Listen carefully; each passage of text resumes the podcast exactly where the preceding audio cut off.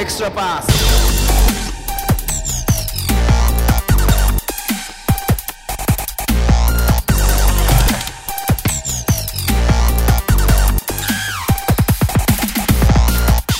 皆さんこんにちはエクストラパスポッドキャストですズボンです宮本です。何そのでーすはえ、どうすかでーすって伸ばしてるいやいやちょっと今日はレバンガの直前、あ、直後にはい撮ってるんで、うん勝利したんで、あのー僕はね、うんうんよく、まあなんか言われるわけですよ。何を宮本さんはなんかすげえ、実はレバンガのところ大して好きじゃないんじゃないかみたいな。まあ合ってますよねそれでいや、でも、なんだかんだ僕はレバンガ好きなんで、レバンガ勝った後はなんだかんだ、こう、気分がいいんですよ。まあ、確かにこう負けてポッドキャストを収録するよりか勝ってポッドキャストを収録した方がねそうですね。気持ちはいいですよねまあ、ある意味去年やらなくてよかったなっていうのがありま すね。そしていよい今シーズよンはいいよいよシーズンはね始まってしまったのでそうなんですよ。僕たちが今日からは、どれだけ喋るんだっていうのはね今日はこの朝まで生レバンが、 ほんと試合の直後には撮ってますからねそうなんですよね。やすーごい試合でしたね、しかし。ねそれはまあ、後でゆっくり話しましょうよ。うん。はい。はい。じゃあ、まず告知からいいですかはい。おはい。願えいっ、します。とあ、宮本さんの方からじゃあいいですかあ、じゃあ僕の方から。はい。えー、10月21日ですね。うん、うん。いや、本当にこれは、ちょっと平日でなかなか来れない方もいると思うんですけども、うんうんあのーレバンが北海道の平日ゲームには、うん。うん。えー、2694人の、4人の方がうんいらっしゃったんで、うん。うん。まあ、おそらく、えー、平日10月3、21日の、うんうん。えー、渋谷、うん。着の翔太コーチから学ぶバスケットボール、うん。えー、強豪国から考える日本バスケの未来、はい。まあ、20席は満席になるだろうと。はい。何席耐えるに2690に行くんですから。 ということで、それをやらさせていただきます。どんな理論だか全然わかんないですけどね。 はいまあ、丁寧にちょっと言っておくと、10月の21日の月曜日、えーは19時半から、えー、21時まで、まあ、セミナーって形で、まあ、オフコートセミナーってね、呼んでますけど、そうですねオフコートセミナーをやって、その後、まあ、ね、えっ、と、45分ぐらい、まあ、交流会みたいなのをね、講師と参加者がそうですね交流できる時間を作ろうかなと思ってますので、なか3000な円か、、 3000円。はい、そうですね。でコーチとね、こう喋れる機会も、はい。なかなかない人はいっぱいいると思うので。そうっすよね。うん。 S 級コーチですからね。そうですね。 S 級コー S チ級コーチ、S 級コーチって何人いるんですかねそんな多くないと思うんですけどど。うなんですかね ?50 人いないんじゃないのいや、いないんじゃないですか。だって実際、あれじゃないですか。えっ、と、B3 とかだと S 級持ってなくてもできるんで。うんうんうんうん。だから、18チーム S 級、36チーム S 級ってことは、まあ最低でも36人いるんですけど、外国人ヘッドコーチもいるんで、まあそうっすよね。うん。うん、まあ本当に50人ぐらいなんじゃないですか。いやそのうちの1全然わかん人ないの方と。うん。まあすごい、これでね、あの、8億人ぐらいだったらビビりますよ ね。日本の人口を超えちゃってるし全、然人材不足じゃねえじゃねえかっていう。もっとちゃんと言う選ぼうよみたいな。何どっか選ん、ちゃんと選んでないチームがあるんですか 宮本さん、どっか選んでないチームがあるんですかいやいやいや。まあ、どことは言わないですけど、まあ、どことかじゃなくて、これはでもあれじゃないですか。そういえば、コーチ問題といえば、埼玉が、ああ、そうそうそうそでう。またコーチがいなくなっちゃったりとかして、俺、開幕戦見に行ったんだけど、その時はいたんですよね、きあっもちろん普通にね、あれ歩いてましたよ。あの、試合前にみんなでと。手をで振すよってね。ね。うん。いや、なんか、なのに、いなくなっちゃったみたいでど。っか行っちゃったみたいですね。 はい。まあ、っていうことで、釈野翔太コーチの講習を、えー、10月21日7時30分から渋谷区の方で行いますね。まあ、駅近なんで、はい。もうぜひよろしくお願いします。そうですね、7時20分に渋谷につけるようだったら全然間に合いますんで、余裕で間に合いますんで、ぜひ、はい。仕事終わりとか、学校終わりとかに、フラッとはい来ていただければ嬉しいなと思いますんで、はい。よろしくお願いします。あと、あれですね、ここは、まあ、メインメインって言うとおかしいんですけど、うんうんうん。あのー今回も僕らは配信にチャレンジしようと思ってるので、あ、そうっすね。うん。はい札幌の方だろうか、広島の方だろううんが、沖縄の方だろうが、やっぱりその、バスケットボールをこう多角的に見てみたいとか、もっと知っていきたいっていう人の場所を僕はやっぱり、まあ、これは個人でやってる87バスケットボールラボもそうですけど、うんうん。こう作っていきたいっていうのがあるので、はい。まあ、そういうふうに、こう、ね、まあ、質問とかがどういうふうにできるかできないかもちょっとまだわかんないですけど、うん。そういう意味では、まあ、配信で見ていただいて、あと、なんていうんですかね、ちょっとこう、多分コアな話になると思うんです、すごい。また、今回は。はあの、前回7月にやったのセッション1はちょっとライトな感うんじうんうで、ん。セッション、セッション2はコアな、ヨーロッパの、セッション2はね。そううんうん。セッション2はね、はい、セッション2は。うん。そう、だったんで、はい。今回はでも、どっちかというとコアな方になっていくと思うんですよね。おーだから、コーチとか、コーチやられてる方とか、まあ、バスケットボールの戦術戦略をうんうんうん。もっと詳しく知りたいっていう方向けになるんですけども、はい。あの、ちょっとそういうの、僕もよく、いつもこの話しますけど、うんあ、の、行く勇気ないなって思う時ある んですよ。そういう方はぜひとも動画を配信で見てもらえれば、確か一に。人で見れますんで。一人でね、ゆっくり見れるからね。あ、で、録画もね、送りますんでね。うんそうですね。で、まあ、わかんないところは僕らの方で補足も全然しますんで、うん。ぜひよろしくお願いいたします。 OK。じゃあ、はい告知二つ目。はい。ダブドリボリューム7。 お、新しいの出るんですかいえいえいえ。なんか次は1月だとかって言ってましたね。年末かなと思ってたけど。そうですん。まあ、ボリューム7ね、田島朝日選手がポス ター、ポスターじゃない、表紙の、いやもう次に持ってかれてる。うん。はい。出てますんで。はい。全部読みました宮本さん。読みました。うん。あのー、なんて言うんでしょう。失礼だから、うんうん。僕ちょっとあの、ストリート系のバスケの方に、全然興味がないんですよ。あ、興味ないんだ。興味がないっていうか、まあ正確に言うと興味がなかったっていうか、うんうんうんうん。あのー、ちょっと怖いじゃないですか。なんそでっち方面って。いや、あのー、僕、あ、ストリートカルチャーみたいな感じそうですね。っ僕、育ちがいいんで、あの見てわかる通り。はい。確かにね。 そう。だからちょっとこう、入れ墨とか入ってるかな。入れ墨って言わないでしょ。タトゥーでしょ。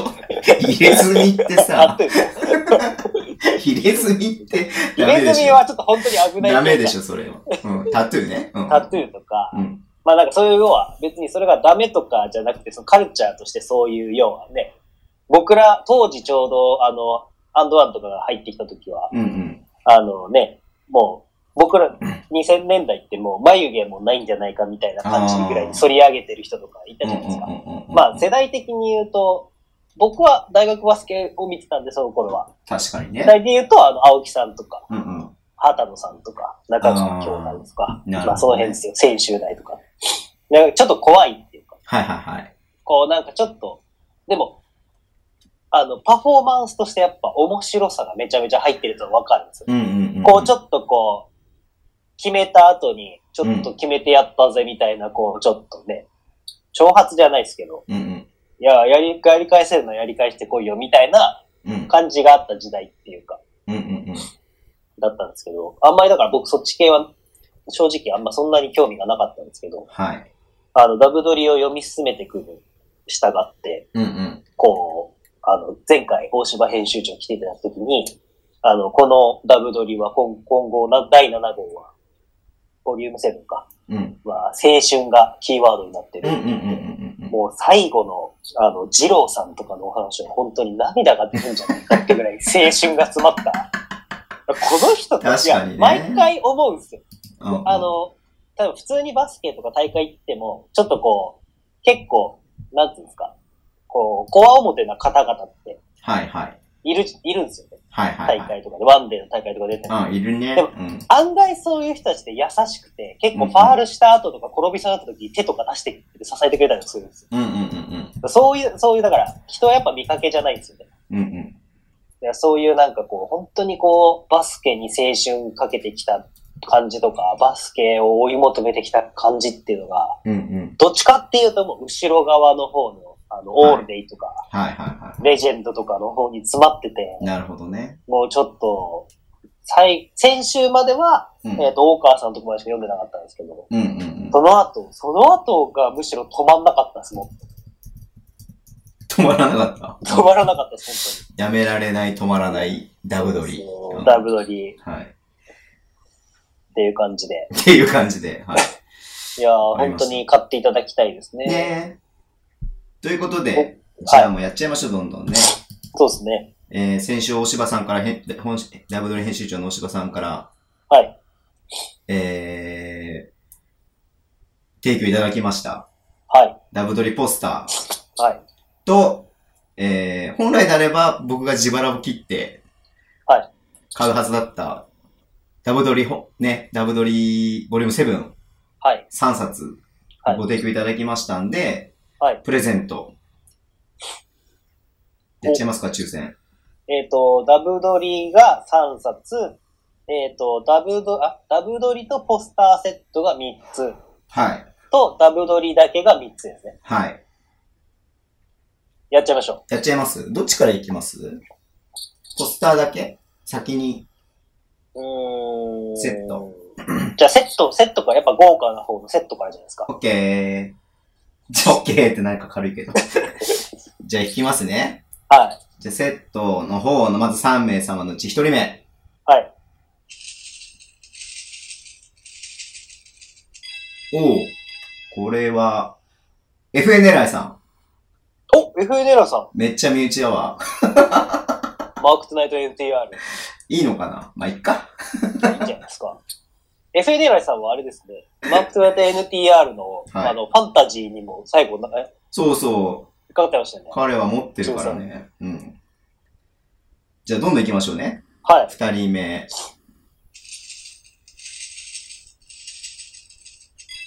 お、えーっと、スノーラビットさん。あ、スノーラビットさん前も当当たっ選たよね。うん、当たった。当たってましたよね。確か何か。はい。はい。いのかないまあいい面んじゃ識なないいでけすか。ど。はい。コンプリートしてもらえれば。はい。じゃあ、最後。3人目。はい。コンプリートしてもらう。リエさん。リエさリエさんん。。リエさんは初ですね。はい。えー、フェネライさん、スノーラビットさん、リエさん。 3名が、じゃあ、ポスターとはい。ダブドリはい。ですね。はい。おめでとうございます。ありがとうございます。そして、ありがとうござはいいま。す。ありがとうございま。す。まあ、8億分の3だから相当な確率ですね。そうですね。今回は8億分ぐらい来たんで。はい。ちょあ、っと、じゃあ、あれですよね。発送の時期はまだ、あれそうそうそうそう。あのね、本はね、手元にあるんで、はいえっと、本だけ先にこの3名様には送らせていただいて、で、はいポスターがね、まだ手元にないので、はいポスターは後ほど、あの、別で送らせていただきますので、この後のね、はいあの、ポスター3人の人もよろしくお願いします。そんな感じぜで。ひ、はい。ポスターの額かなんか買って待っててくだ さい。額っていうのは、はいフレーム、フレームフレームか。なんか僕は今日は全部ダメ な方を引いてるんですか額ってあんま言わないよね。 オッケー、じゃあ三えっ、と、ポスターだけ3人ですね。はいいきまーす。ポスターだけでも嬉しいよなえー、京香、あ、京香さん。お、京香さんなん僕か知り合い京香さんって見たことあるあの、野球好きな子じゃあ、ないですかそうそうそう、西武が好きで、ああ、ですよね。朝日のフなんかァよンく言いで、ますよそうそうそうそうそうあの子は最近宮本さんがツボって言ってくれるんで、 なんか書いてくれてるの見るんで、なんかちょっと僕は今日はそれに反して冷静キャラでいこうかなと思ってるんですよ。えっ、ー、とね、うん、いや、コメントしない何も それ。どんどん行きたいから。はい。次行きます。ポスター2人目。 時間ないから。お、あれ えっと、ケンタさん。ケンタさん。お いいのかな君ケンタくんは買ってたよね、ダブドリね。 ラブドリの T シャツも多分カラー持ってます。まあ、いっか。応募してくれたから。はい。そうですね。はい。で、最後行きます。お、最後の一個。うちの母ちゃん当たるか。ラーメン小池さん。おお会っあれラーメン宮本さん会ったことあるんだっけたことあります。あ、僕は知らないんだけど、会ったことないんだけど。ラーメン小池さんはこの間、ヤマモンのも当たってたんじゃないですか当たってたっけ確か。えー、覚えてないの写真、最初のエクストラワイドのうーん。やつで、確か、嘘。多分。覚えてない。ごめんなさい。ラーメン小池さんもなんかいつも感想くれるのでありがたいですよね。そうですね。2倍速とかにしていつも聞いてくれてる んで。 2倍速にするぐらいだからさ、やっぱ半分ぐらいで終わらせた方がいいんだよね、本当はね。そうですね。うん。でも2倍速で聞いてて笑えるもんなんですかね。あほら笑いどころがあるどかうわかんななんいだ別にほら、あの、笑わすポッドキャストじゃないからいいんじゃないですか。まあ確かにそうですね。うん多分面白いと思って聞いてくれる人は多分いないと思うので、あの、笑かそうと思ってないんで大丈夫です。あじれゃあ、6名の方ですね。いや、いや、でどうなんですかあ、まあそうですよね。なんか半分ぐらい身内で申し訳ないのいいのかな。エクストラパスはアカデミックなポッドキャストですからね。はい。そうなんですよ。もうこれはね、アカデミー、アカデミックに行きたいんですよ、僕は。そうですね。はい。じゃあ、だからアカデミックなんでポスターで、とか、あの、プレゼントで、フォロワーを釣ったりとかするのは本当良くないと思うんですよ、僕。あ、あなるちゃほんとど。知識で勝負しないとね。確かにそうですね。はいこう学びがあるっていうことで、はい。こう勝負をしていくと。はい。まあそんなエクストラパス、はい。なんとフォロワー500人おめ達成でした。とうございますす。おめでとうございます。皆さんのおかげでありがとうございまもうす。プレゼントのおかげですね。 はい。で、プレゼントで味を占めたので、またプレゼント企画やります。はい。はい。 500人、フォロワー500人突破、プレゼント企画。ということで、はい。で、ちなみに僕はこれ、まだ中は、内容知らないんですけど、何を用意してくれたんですか、宮本さん。えっ、と、僕先日ですね、10月4日のうん W リーグ開幕戦大田区総合大会に行ってきたんですよ。おー、よ。で、うんうん。せっかく、あの、僕は、あの、女子バスケの面白さも発信したいと思いつつ、やっぱりなかなかこう、正直こう会場にも行ける人間じゃないんで、どういう意なかな味かねそれは、出禁ってこと いやいや誰に手出したんじゃん。町田るいのストーカーであれでしょあ、富士通から出禁通食らってるみたねい、あな。れでしょ締め出されてるでし ょ北海道から締め出されたりもするみたいな。うん。はいや、違うわ、い違うはいわ。はいいはいはい。や、で、うん。なんか、W リーグのことも、うん。こう、知ってほしいなとか、うんうんちょっと興味持ってほしいなと思いまして、うんうん。えっ、と、W リーグの会場でプレゼントを買ってきました。えー、すごい。茨城って。で、なんかこれはちょっと申し訳ないなって思ったところもあって、え、誰にえっ、と、いや、僕エクストラパスの、うんあの、ズボンズチャレンジでズボンさんが失敗したら、うんえっ、と、自腹で3冊買いますって言って、結局、あの、段もない団長、あ、段もないのに団長さんに、はい。 あの、送っていただいた一冊は僕ちょっと出してないので、いや、だって1000円ぐらいだからね。いやいや。いや、なんか僕でもね、そういうのちょっと嫌なんですよ。いやいやいや、全然気にしないでくださいよ。だもんで、僕は500人を味方にするために、段もないのに団長さんだけじゃなくて、はい。っまあ、味方味方になってくれるかわかんないですけどてことは、フォロワー500人全員にプレゼントするってことですかああ、なるほど。ちょっと、その気持ちはそれでいっぱいなんですけど、一人しかいないですよ。あの、僕の中ではもう一人に思いの丈をぶつける気持ちで、オッケー。えー、富士通レッドウェーブの、えー、S サイズの T シャツを買ってきましマジっすかた。はえ、T シャツってさ、結構高くないですかだって、ダブドリの T シャツ3000円プラスタックスですよ。い。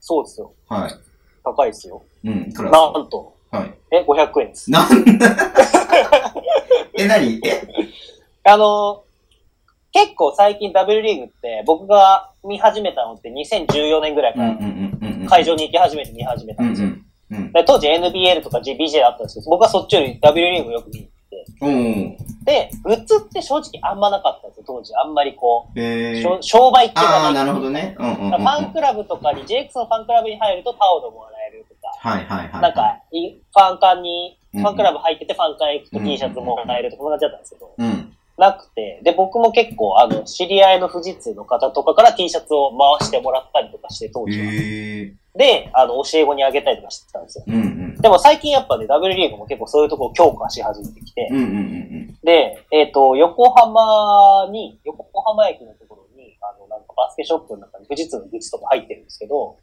で、僕は個人的には、まあ、町田類推しなので、僕は。うん。うんうんうんで、あの、今年からより一層、そんなに推したりしないタイプだけど、町田類を全面に推していこうかなと思ってるん ですけど。W リーグの宣宣う伝ん。で、真っ赤な格好で鉢巻きしてる宮本さん見てみたい な。レバンガの会場でね。赤いハッピーとか着てる宮本さんみたいな。そう。で、まあ僕も富士通がずっと好きで、富士通をよく見に来たんで、で、最近は、はいあの、アースフレとかも行くから、羽田ビッキーでも見に行ったりするんですけど、うんうんうん。なんで、まあ富士通のグッズ、まあ、はい。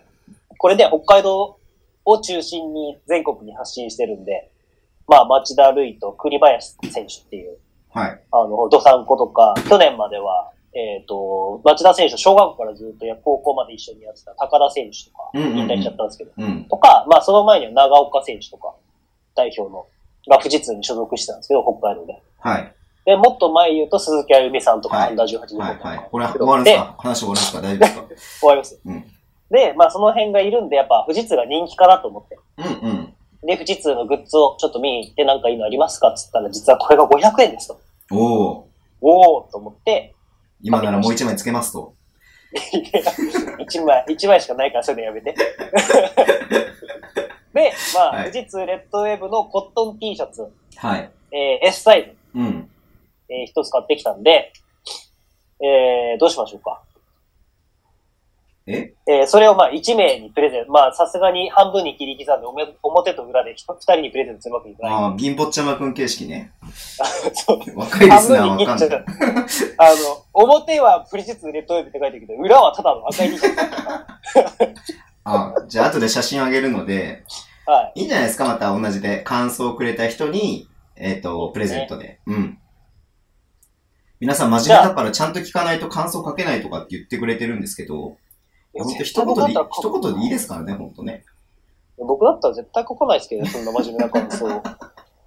今日も面白かったです、みたいな。ね、ありがたかったです。ありがたいであすりがね。本当に真面目なリスナーさんに囲まれて。うん。まあ、ということで、はい。なんか僕的にはちょっと、まあ、あれですけど、なんかね、まあ、こう、誰でもいいんですけど、うん。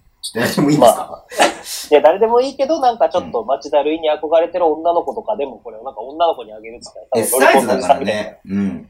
まあ、まあ正直 S サイズしか残ってなかったんだけど。あ、なるほどね。 はい。だから飾るでもいいし、は着いるでもいいんですけど。じゃあ、フォローの上、リツイートで感想ください。リツイートうん。はい。今回の感想オッをケもらえればということで、ー。わかりました。よろしくお願いしまはいす。で、えっ、と、一つだけあるんですよね。告知じゃなくて、はいえっ、と、実はその、レバンガの試合がはじ、ね、終わりかけた、4クォーターの残り1分ぐらいから、そうっすよ。あの、かの有名なそう、かの有名なね。プロバスケットボール選手、山本修介はさんからですね、電話がかかってきて、い。はい。ちょっとだけ話をしたので、その様子を、聞いていただ配信しちゃいますかはい、聞いていただこうかなと思いますので、はい最新の山本修介選手の生の声を、そうですね。あじゃあ宮本さんなんかじゃあ、あの、VTR 振りしてください、振りを。急振りしてください、急振り。急振りですか。はい。じゃあ、今回、えー、まあ、いろいろ、ああだこうだ、ありつつも、僕が、あこれは言っていいんですかね、僕がお願いして、やっぱり、肉声がみんな聞きたいと思うんで、はい。ヤマモン元気かなっていう。早く聞かせろってみんな思ってますよ。ということで、聞いてください。ミヤモンとヤマモンの、モンモントークえ、じゃあ、こんにちは。ちょっと今回は、ちは。えー、山本修介選手、カナダから登場していただいて、音声で配信ということで、ありがとうございます。忙しい中。あいえいえ、よろしくお願いします。ありがとうごいざいまやー、どうですか、カナ ダ。す。いや、寒いですね。なんか、インスタに走るっていうのがアップされてたけど。はい。えっ、と、アメリカに17日に渡って、はい。で、それで今、今回、んせ昨日、一昨日はい。カナダにはい。ついたみたいですけど、そのアメリカではちょっとどんなことやったのかっていうのを、いろんな発信があったんですけど、ぜひちょっとし、はいあのー聞いてみたいなと思ったんですけど、どんな感じの、そうはいですね。アメリカでは、一応、まず最初にサクラメントっていう街に行かせてもらって、そこの、はえーサクラメントキングスっていう NBA のチームがあるんですけど、チームの顔組織のストックトンキングスっていう G リーグのチームで練習をさせてもらってました。い、えー、すごいですね、それは。なかなか。なかなか、はい、レベルなかは、なかな。え、レベルはどんな感じで、やっぱ高かったですかいや、ぶっちゃけめちゃくちゃ高かったです ね。やっえ、どんぱ、あなの、、アメリカ人がやっぱり集まるから、それとも世界各国から。もう世界各国からで、そこが、あの、まだ G リーグの練習っていうのは指導していなくて、あー、なるほど。一応、そのサクラメント出身のはいまあは海外で活躍している選手だったりとか、まあ、あとはもう早めにサクラメントにのストックトン・キングスっていうチームに合流した選手たちが、こう、練習をしているような感じで、え言ったらアメリカの大学のトップのディビジョン1で活躍してて、今年からプロになる選手だったり、ー、あまー、あなドるイほツど、ね。、ドイツ、スペイン、アルゼンチンでプロ選手やってるような選手が、あそーのまだチームがごあの開幕してないってことで、そこで練習していたりとあか、ー、え、じゃあ、レベルの、日本で考えると、レベル的には渡辺裕太選手みたいな選手たちがちょあっと集まってるっていうイメージして大丈夫ですかね。僕、その練習してた中で、やばいなっていた選手は、はいこの間のワールドカップで、普通うんにプレーしてて、ナイジェリアの選手が2人いたんですけど、すごい、それは。もう普通にアルゼンチン代表のそれこそカンパッソ選手とか、その辺とマッチアップしてて、えでもアルゼンチンにぶっ倒したぐらいの試合してたんで、もうそういう選手。いちょっとやばいね。や、本当に上手くて、うん。で、めっちゃ飛ぶんですよ。 動画上げたんですけど、あガンの、ガンバックするから、アメリカの空気吸っても、高くは飛べなかった。飛べなかったって やったんですけどいや、もう、なんていうか、ここれが世界の、本当にある意味、まあ、NBA とかトップクラスのガードの選手なんだなっていう感じで、あ。確かに。あの動画上げたのは全員ガードの選手なんですね、ダンクしたあ全員ガードですね、はい。いやー、なかなかのもう、はい、改めて本当に、八村君、渡辺君で、雄大が飛び込んでる世界は半端ないなっていうのが、確かに感じましたね。そうですね。え、で、サクラメントから次にはどこに移動してましたよ次はロサンゼルスに行って、ロサンゼルスで、えーまあ、今回このカナダの、えーチームトライアウト一つ受けることはいはい。で、それまでの間、こう調整というか、練習をロサンゼルスの方でやらせてもらいました。あー、で、ちょっと僕そこ突っ込みたいんですけど、まあ、サクラメント、はい。ちょっと大好きなチームなんで、キングスが。はい。あれなんだけど、まさかの、あの、今の名前っていうより昔の名前って方が知ってる人多い気がするんだけど、ロンアーティスト、はいはいはいはいはい。こう写真撮ってたよね。はいはいはいはいはい。いやー、帰ってきたら握手させてね、ロンアーティストだった。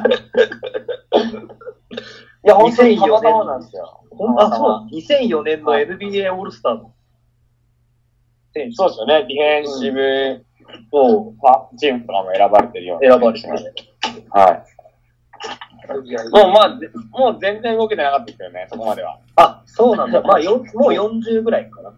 今、あの、レイカーズの G リーグのチームの、えー、こう、コーチをやってるみたいで、えー、なるほど。はいで、まあ本人が主催する、その、ピックアップゲームっていう5対5を、こう、はいい、はろんな人が集まってやるのに、僕もちょっと、行かしてもらって、い。えー、知らなかったんですけど、そんなのがあるっていうのは。あ、じゃ、じゃあそれは予定じゃなくて、はい、一応、たまあたまの、知り合いになった人から、明日はい5対5やったから、お前来いよって言われて、おい、行く行くって言って、行って、で試合始まりそうになったら、なんか、ローンアンってきて、 お、待って待って待って待って、みたいな、やばいやつみたいな。確かに。はそれはやばいよなぁい。で、もう一緒のチームになって、ああ、うまかったですか、やっぱり。うん、まあ、シュートがやっぱ上手だったし、うんなんかこう、たたずまいが、やっぱ、オッポラが、すごいなっていうのは。えー、なるほどね。で、そまあそこからカナダにちょうど入って、はい何日目、三 ?3 日目、4日目ぐらいですか、今3日目ですね。でいやー、どうですか昨日ちょうどトライアウト配信してましたけど、い、はい。やー、電池切れるだろうって僕は思ってたんだけど、いやいや、もうちょい早く言ってほしかったですね、それ。 あんな減るの早いですね。もう全然映ってなかったって言われて、あ、マジか、みたいな。で、カナダのトライアウトは、もう世界各国から、そうですね、結構、アメリカを中心に、はい。アメリカ人がほとんどで、ああ、な彼るらほも海外でプレーしてて、今年はカナダでっていうのを狙ってる選手が多くてど。、なるほどね。結構、あのこっち来て僕トライアウト3つぐらい受けてるんですけど、うん。その、なんだろう、いろんな選手がいろんなところのトライアウトを何個も受けてて、ああ、中で、こう、今年ちょっとシーズンが多分始まるのが全体的に遅くて、ああ、そう言ってま J したリね。ーグ自体が、えー、来月ぐらいかはい。な。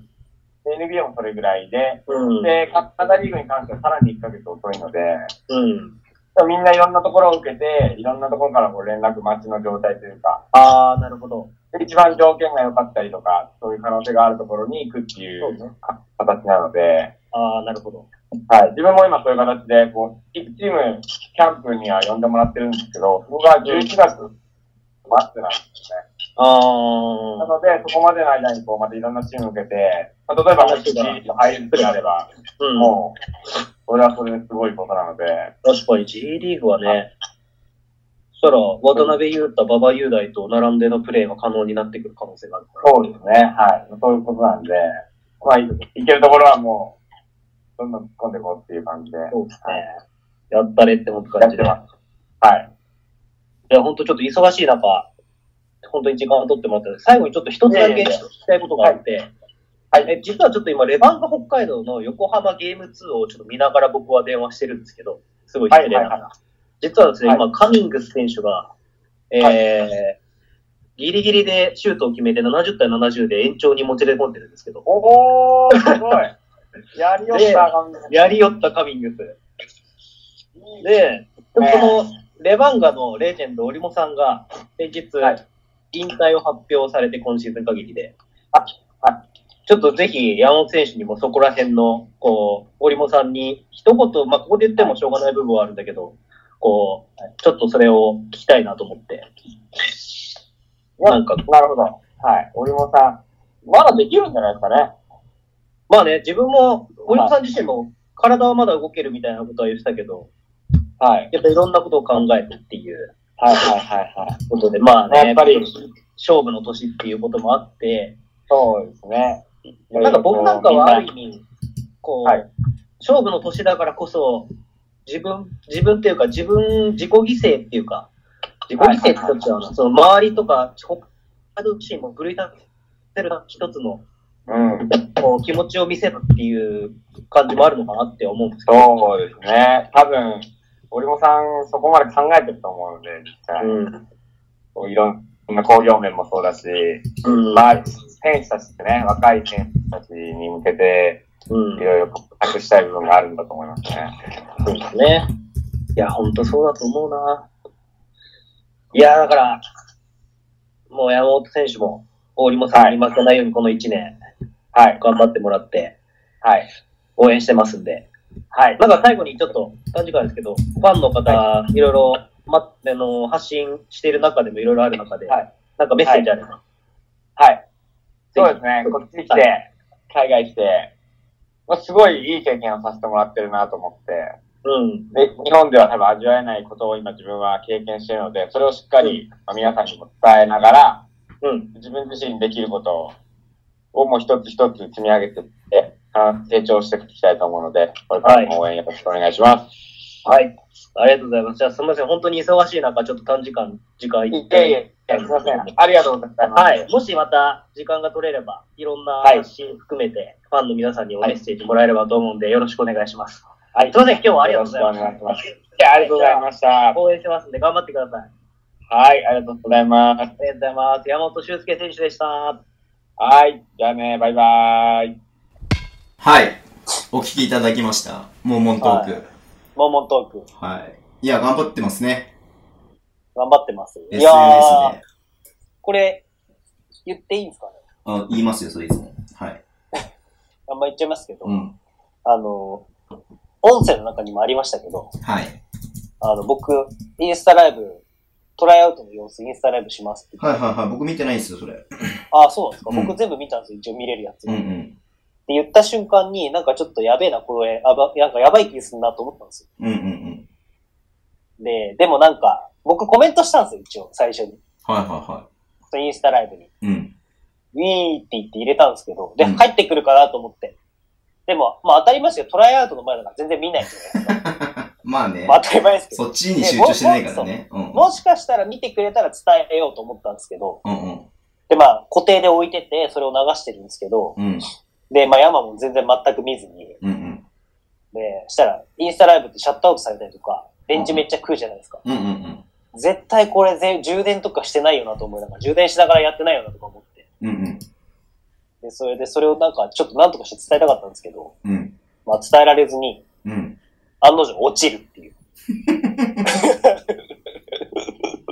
え、実際何分ぐらい見れたのいや、でもね、なんだかんだ割と1時間弱ぐらいは見えたんじゃないあで、すそれじゃあ別にいいじゃないですか、全然。か。で、それの時は多分普通にシャットダウンして、おーおーおーで、えっ、と、その後、なんか、あ落ちてたみたいな感じになって、もう一回始めて、うんうんうんで、ちょっとその時は実践系の練習がもう始まってたんですよ。うんうんうんうん。一回多分休憩挟んでから。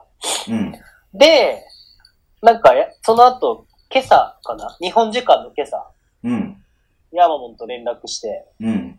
で、それで、いや、あれ、ベンチ食うからさ、って言っうんうんうたんら、うんいや、気づいたら2%した、みたいな感じで帰って きて、いや、だから、あの、会見の時もズボンさんが充電しといてって言ったじゃん、み たいな。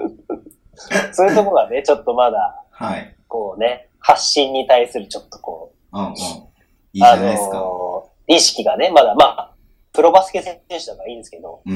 まあ、やっぱちょっとこれ後輩の青木太一選手がちょっと気持ちが、なんていうんですか、気遣いが浅いなっていう。 まあ、そんな青木太一選手、今日青木ックスの新しいおー T シャツをなんか販売されて、文字が、あれなんて書いたの ?A ってでっかく書いてあってさ、なんか横にこう、お77っていう。あそういうことなんだ。はい。で、なんか千葉、今回100着限定で、へえ。千葉の台風の義援金あ、にやっそうているうことなんだ。知らなかそった。う、知らやなかっつたで、さっき YouTube 配信して販売始まって僕そこ買ったんですけど、うんうんうんうんうんうん。まあ、ぜひ皆さんも山本俊介情報をうん引っ張ってくると、うん。うん。おそらくサンレイブス東京の青木選手にたどり着くと思います。 まあちょっとチェックしてください。はい。いや、僕、あの、最初の青キックスって書いてあるやつが欲しいな、未だに思ってんだけど。ああ、うんあの普通のやつですかそうそうそうそう、あ普れ通のが。っていうかあの、いや、なんか、ロ普通にロゴとかかっこよくないですかかっこいいですね。うんでも青キックスは普通に結構全部かっこいいんですよね。あー。なんだかん、なんだかんだっておかしいですけど。あの、靴踏んじゃダメだよっていう、なんかね、あの、あのーバッテンマークのついてる。そう。いつでしたっけヤマももう来てましたよね。そう、山も来てたんで、まあ、あるあえ、あえてお揃いで来てってやろうかなっていうね。 確かに。あの時確かヤマもあれですよね。あの、青キックス着てボール手に持ったまま電車乗ってきたんですよ。そうそうそうそうそう。少年みたいな。お茶の水からね。お茶の水から三鷹までね。結構あるよね。で、東京広いっすね、つってた。俺東京駅ホテル取ったら全然全部近いと思ってました。可愛いよね。まあ、北海道広いっすねっていうのとはまたレベルが違うけどね。ちそょっうとそうっすね。確かに違いますね。まあそんな感じで、あれ山本俊何の介。話してえっと、山本俊介のライブ、ああ、そうそう音そうそう。声配信したっていそう。そそうそじゃあ皆まさん、あそれも聞いてください。はい。ですね。ここから少年版なんで山本俊介、うんトライアウトとかいろいろ、こう、あれして。で、また、チャンスがあれば、また、音声で、そうですね、いろいろ聞いてね。ううんうんん、。見たいとは思うんで。はい。なんと、あれなんですよ、山本そういえば、確かね、ツイッターのフォロワーが1000人ぐらい増えたんですよ、この1ヶ月ぐらいで。え、なんで多分、やっぱ発信力があって、あ挑戦すまあ、るそこりとゃをみそんうだよなね。知ったからじゃないですか。。確かにそうだよね。それはあると思うよ。うん、確かね、山本トークの時は5000いなかったんですよ。はいはいはいはいはい。で、5000、5000行くか行かないかで、山門トークの後に、5000行ったんですよ。うんで、5000行ったってなって、で、今確か6000この間あそんなな超んえだたんですよね。すごいね。うん。確か。あ、そうそう、6190なんです今。えー、じゃあ俺も頑張って6000まで増やそマジっすかすごいっすね。う。悔しいから。いつまでに増やしますじゃあ6000に。年内、年内。わかりました。じゃあ年内まで増えなかったら、坊主。ダブドリ10冊じゃあ買いますね。 6000厳しい なぁ大島さんでも5000ぐらいじゃないあ、3000ぐらいかな。レオさんが結構いってるよね。まあ、レオさんはであも、の人まはあ違うかそうっすね。らね。うんうん。レベルが違うからね。確かに。 OK! じゃあ、はい今週のニュースいきましょうか。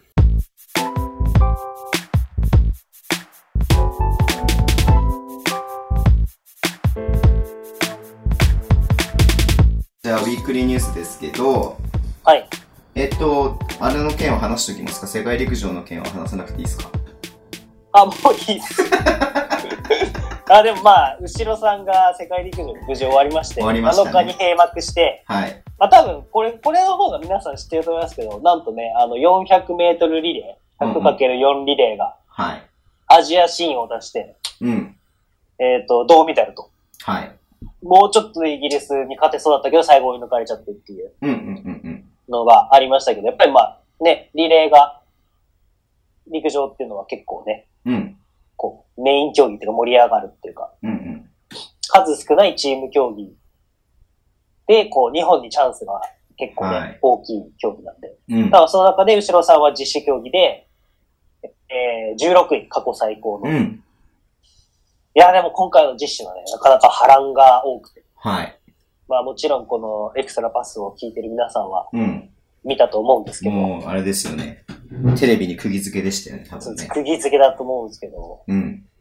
あのー世界王者になれる、なれそうな人たちがことごとく失敗して、はい得点ゼロの競技が出てしまって、はいはいはで、あと怪我で辞退した、あの、棄権した選手が出て、い。うんだからそれぐらいやっぱりこう、実種って、うん。うん。僕も改めて感じましたけど、うん。 2日間で5種目5種目やるんですけど、はい。いや、それだけもう精神と体力がもう究極までいくっていうそうね。中、やっぱりこう、10, 10種目の点数を全部出し続けるっていうことの難しさうんうんうんはすごいなっていう。だからな、後ろさん、も う高跳びもうちょっといけそうな気うん。がしたんですけどあね、ーちょっと。4メーター50で4メーター63だと成功できなくて、うんうんうんちょっと点数が伸びなかったんですけどうん。う、んうんうんまあでも本当にお疲れ様でしたといううこん。とで。ね。お疲れ様でした。は引き続き、じゃあ、はいオリンピックは楽しみですね。そうですね。まあ、大柴さんのオファーがあったんで、オリンピックが終わったら、は後ろさんに、僕が全力で土下座して、い。うん。 TBS じゃなくて、エクストラパスに出てくだ さいっつってダメでしょ。まあ、ダメでしょうね。ダメでしょ。はい。 TBS のギャラは知りませんが、エクストラパスはタダですダメでしょ。うん。ってい OK。う感じで、はい。まあいいでしょう。 いいでしょう。はい強いわいいでしょうはい。じゃあ B リーグはね、B1 が、B リーグじゃない、B1 が開幕しましたん開で幕、しましたね。まあ今日はその話でもずーっと朝まで生トークということになりますので、そうですね。この後皆さん覚悟してください。皆さん2倍速で3回に分けてください、こう今日は。えー、っとでね、でも、ででもどうなんですか僕、正直そんなにたくさんは見えてあ見てないです皆さんどれ、どれ見ました、いや僕も今まで全部こうおさらってごおおさらいしていこうかなと思ってるんで、まあ見てなければノーコメントでいいですよ。え、全部、ある程度全部見てるんですか、じゃあ。いや、全部見てないですよ。全部見てないけど、あーまあちょっとやっぱりどうなったのかなっていうのだけはやっぱちょっと見てますよね。ああ、僕ちょっと、あの、これから、うん今日レバンガがさっき終わったんで、まあうんもちろんレバンガの試合は2試合とも見てますけど、はい。で、あとはちょっと僕の中の、えっ、と、注目試合は、秋田と大阪だったんで、うん。まあで順番に行きますよ。順番に行きまますよ。早ま らない、早まらない。順番に行きますよ。す。本当にそれぞれね、お便りが来てるんですよ。あ、なるほど。はい。それはだ失か礼しらまし、いきなりすっ飛ばして大阪とか言い出さないでください。た。すいません。失礼しました、それは。えーまず、開幕戦になりました、えー木曜日と日曜日に分けて行われた川崎と、はえー川崎ホーム扱いのえー宇都宮との試合。はい。はい。で、えー、78対57と75対69で、えー両日とも川崎が勝ちました。はい。でね、あの、ゲーム2のは4クォーター始まった段階では、川崎ビハインドだったんですけど、はい。あ、そこから20、20-0のランをやって、本当だ。4クォーターだけで25対5ですね。そう、5, でしょうん。 そう、4クォーターで5点しか宇都宮が取れなかったっていうので、大逆転勝利っていうことなんですけど、まあちょっと、じゃあ先に読んじゃった方が話早いかな。えーあ、とおね便りがある。そうそうそうそう。そこに関して。うん。えー、っと、エクストラネーム、安西と申します。はい。えー開幕説ネタで投稿です。栃木さんファンですかねあ宇都宮さんファンですかねこれ。いつも楽しく拝聴しております。NTR はサイレントリスナーですが、エクストラパスには投稿の機会を伺っておりました。なるほど投稿よろしくお願いします。さすが健全なポッドキャストエクストラパス。はいま、か、もしくは舐められてるかどっちか ですね。はい。えー川崎対えー栃木第2戦は4クォーター、川崎の激しいディフェンスの中、あ、ごめん、はいは激しいディフェンスと、中、は外、速攻、すべて出し切った猛攻での、えー大逆転勝利となりました。はい。後半の追い上げにフォーカスされがちですが、その追い上げを可能にしたものは、の鍵は、えー前半にあったと思っています。はいえー序盤の拮抗した展開の中で、藤、篠山の両ポイントガードが早々に2ファール。そこで登場した青木、かっこ大堀から筑波大が、えー魂のディフェンスで、えー栃木、渡辺を、まあ、宇都宮、渡辺をシャットアウトしたうん一連のプレーがそれです。不甲斐なかなっるほどたね前半の先輩ガード陣に勝つを、えーチームを踏みとどませた、えー青木にあっぱれをぜひお願いします。あれ、まああっぱれ。 勝つとあっぱれを入れる人たちでしたけど、僕たち。あはいのー日曜の朝の番組の 中ですかこれは。あ、ちょっとだけ続いてるから読んじゃっていいですか、はえいー ?B 初年度以来の強い川崎が戻ってきたと感じており、えー今後が楽しみです。あ、は何かゆかりのあるレバンガも、えー川崎、かっこ在住、えー福岡、かっこ出身の次に応援しています。えー今後ともよろしくお願いします。よろしくお願いします。青木選手ね。これはあれですかカツを入れてダルビッシュ有と喧嘩した方がいいかもしれない叩かれるの老害呼ばわりって叩かれるのどうなんだろうね。でも、結局4クォーターで篠山がフィーバーしたみたいな感じもあったんで、いや、でも青木選手はうん、何を隠そううん、静岡出身のうん。山本俊介の後輩ですうから、ん、まあ、俺読んですぐそれ思ったんだけどね。まあそりゃすごい選手ですよ。うん。なんせあの山本俊介の後輩ですから。さっき話してた青木選手とは違う選手ですからね。あの、勘違いしないでくださいね。青木あーックスクラブとは違いますからね。はい。あ青木キックスの選手の方は千葉の市船の選手出そう身でですすよね。うん。はいや、だからもう一回ね、これ、あの、宮本さんちょっと見てもらって、はい。えバスケってさ、はまあ宮本さんもよく書いてるけど、流れがあるスポーツじゃないですか。そうですね。で、宮本さんがよくやってるスタッツとか数字っていうのはすごく大事だし、はい。科学的なことではあると思うんですけど、はい。流れって科学で証明できることじゃないじゃないですか。そうなんですよ。これをこうすれば流れが来るっていう、いう科学的根拠とかもないじゃないですか。ないですねで、。それがどれだけ精神に与えるかって、まあね、この間、ヤミ君が勉強してるって言ってましたけど、心理学みたいなのを。はい。でその流れっていうのを見るっていうのもやっぱ面白いっすよね、バスケで。そうですね。バスケはそこが本当に面白いですね。この数字を正直出したから、うんまあ、なんだっていう部分でもあったりするんですよう正んう直。ん。でも、この、僕ちょっとこの正直申し訳ない。その試合を見てないのうんうで、ん。あの、なかなか触れることは難しいんですけど、うんうんうんうただこう、スタッツを今ちょっとざーっと見てるんですけど、ん。はい。この試合を通してみると、リバウンド、ディフェンスリバウンドがちゃんと取れてるんですよね、川崎が。おー。やっぱそういうところに結構、そのきつい流れの中でもセカンドチャンスを与えないとかっていうところが、やっぱその、えっと、安西さんが書かれたみたいに、うん。こう、流れを最後に持っていくためのジャブみたいになってったんだろうなとは思いうんうんうんうまんすね。だからこの、ジョーダン・ヒースがトータルで13本リバウンド取って9本ディフェンスリうん。バウはいンドっはいはいはていう。で、ニック・ワジカスも6本ディフェンスリバウンド取っい。て、うんうんカルファニに関してはオフェンスリバウンドないんですけど、5本ディフェンスリバウンドう取んうってるんですよ。ん。まあ、カルファニーはちょっとね、外でもできるし、そうですね、外目の選手なんうで。ん。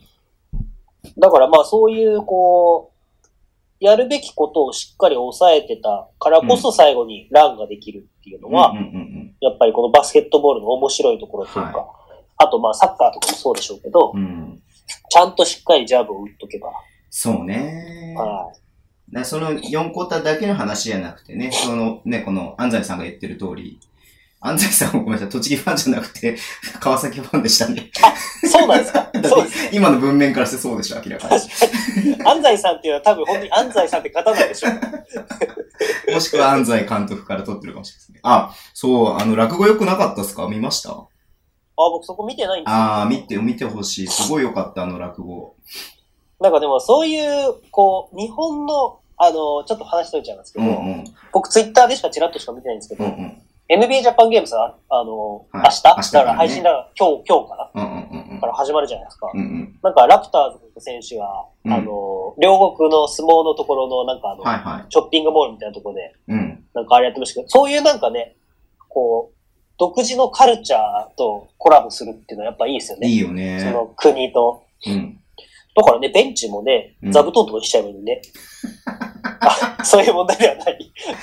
あの、NBA はね、そ NBA をそのまま日本に持ってくるって言ってるんで、へー現地の NBA をそのまま日本に持ってきたいって言ってるんで、だからもう本当に会場に入った時から帰るまで、本当に NBA の本場を味わうっていうそうなんだ体験を作りたいらしいですね。じゃあ、うん埼玉スーパーアリーナが本当に NBA のアリーナみたいな、まあまあ、まあ、物理的なものは無理だとは思うけれども、こ、そうの要は、え埼玉スーパーアリーナを例えばラプターズがホームにしたらこんな感じになるよみたいな。そう、だからと、日本だから特別になんか日本びいきなものにはしないとは多分思うんですけど、うんえー、楽しみだな、うん僕行くんで。ちょっと無理やりこう話を繋いだわけじゃないんですけど、ちょっとはい演出について、えっ、と、お便り来てるんで読みますね。はい。えー、クスラネーム、アルバルクの酔っ払いさん。お、落語大好きなやつじゃないですか。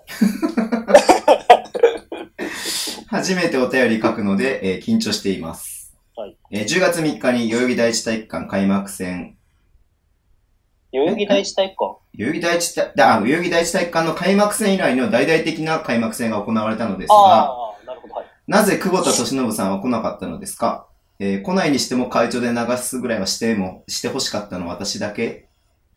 あと、au さんにまた出てほしいって書いてありますね。あ、んなんかちょっと僕の中で繋がらない感じだったんですけど。じゃあもうこのお便りは終わりです。扱いが。え、ついでに、ついでにちょっと失礼ですけど、ちょっとまあ、はまあ、これ開幕戦のことじゃないんですけど、まあ、はい全体を包括したみたいな話で、はえー、クスラネーム、コナミカンさん。はえー、お便り不足ということで、初お便りです。ありがとうございます。い。ありがとうございます。えー、応援してるブレックスが連敗し、悲しいです。はいえー今シーズンの東地区も大変そうです。はえーい開幕しての感想です。えー今シーズンはスペイン代表やウルグアイ代表経験の、経験の機動力ある外国人選手が、えー B リーグに入ってきましたが、改めて日本人選手の課題が見えました。はえー安易にシュートに行ってブロック、えーピックです。ピックでスイッチされた時に攻められない、えーはいシュートチェック飛ばした時に外して打ててないなどが目立ちました。はえーあと、サイズ選手の、えーリーガルなスクリーン、えーコート縦横無尽に走る脚力、パワープレイにも負けないなど、世界レベルを B で見ると、こんなに、こんな衝撃なんだと思いました。えー、はい富樫先生を、富樫先生って誰だ 富樫選手を、お父さ ん。お父さんが、ごめんごめんお父さんじゃないよはい。。富樫選手をきちんと守れるビッグマン初めて見ました。はえー川崎、渋谷、秋田しか見てないですが、どこもディフェンスをかなり強化していますね。えー優勝するにはディフェンスとガード陣の出来が関係してきてきそうです。っていうお便りですね。はい。これ渋谷に行った時に呼べばよかったな。ごめんなさい。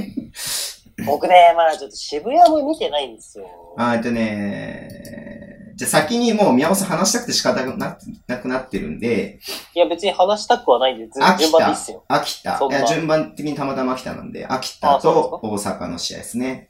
はえーゲーム1は秋田が81対58で勝ち、えーゲーム2は70対77で大阪が勝ちました。1勝1敗です。っていう試合ですね。うん。い。はい。どうぞ。いや、あの、僕の中で驚いたのは1点で、はいはいはい。秋田が圧勝するとは思わなかったですよ、ゲーム1で。うんうんうんうん。で、もうちょっと競るかと思ったんですけど、確かにね。はい。でも、あの、ちょっと大阪が、まあ、ホームアドバンテージもあったと思うんですよ。すごく雰囲気が、うん、うん。すごい。こう、秋田な雰囲気ってあるじゃないですか。僕ちょっと現地には行ったことないんですけど。でもね、あんだけピンクに埋まるとなかなか、こう、やりにくそうな感じはうんうんうん。伝わってきますけど。はいはいはだからまあ、ただ、大阪が、ちょっとまだ、出来上がってない。い。うんうんうんちょ。っと、模索中感があるんで、はい。で、まあ僕、これは僕、87バスケットボールラボのうん。方で、ちょっと、あの、僕の中で、えっ、と、その説の注目の一試合を追いかけようかなと思って、今回はそこをちょっと追いかけてるんですよ。うん。まあ僕の中で今年の注目は秋田なんで、うんうんうんうんで、やっぱ秋田はやっぱりいいですね。で、あの、ちょっと重なっちゃいますけど、うん。うん。その、八七ラボと。うん。あの、僕は秋田が好きなところは、あの、バスケットボールと地地域のカルチャーがちゃんと融合されて進んでる感じがすごく好きなんですよ。うんうんうんうん。まあこれって多分栃木とかもそう、あの、宇都宮とかもそうだと思うんですけど、はい。まあ、琉球とかもね。うん。そう、さあ、琉球とかうんうんも、こう、やっぱりこう、バスケットボールのを、こう、盛り上げる感じのうん。アリーナができてるから、行ってみたいとすごく思える。行ったことないんだよ。それがどうかはわかんないですけど。いや、すでごまあかったでこすれよ、は巻いた時。うん。あ、本当あの、4000人入った時でしたっけそうそうそう。 ?4300 人でしたっはけい、平泣日きで。泣きそうになりました。うん。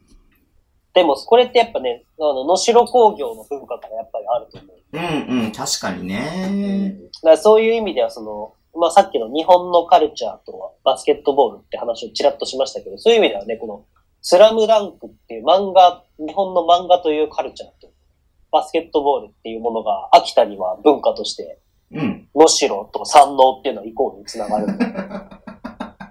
え、違う 違くないけどさ。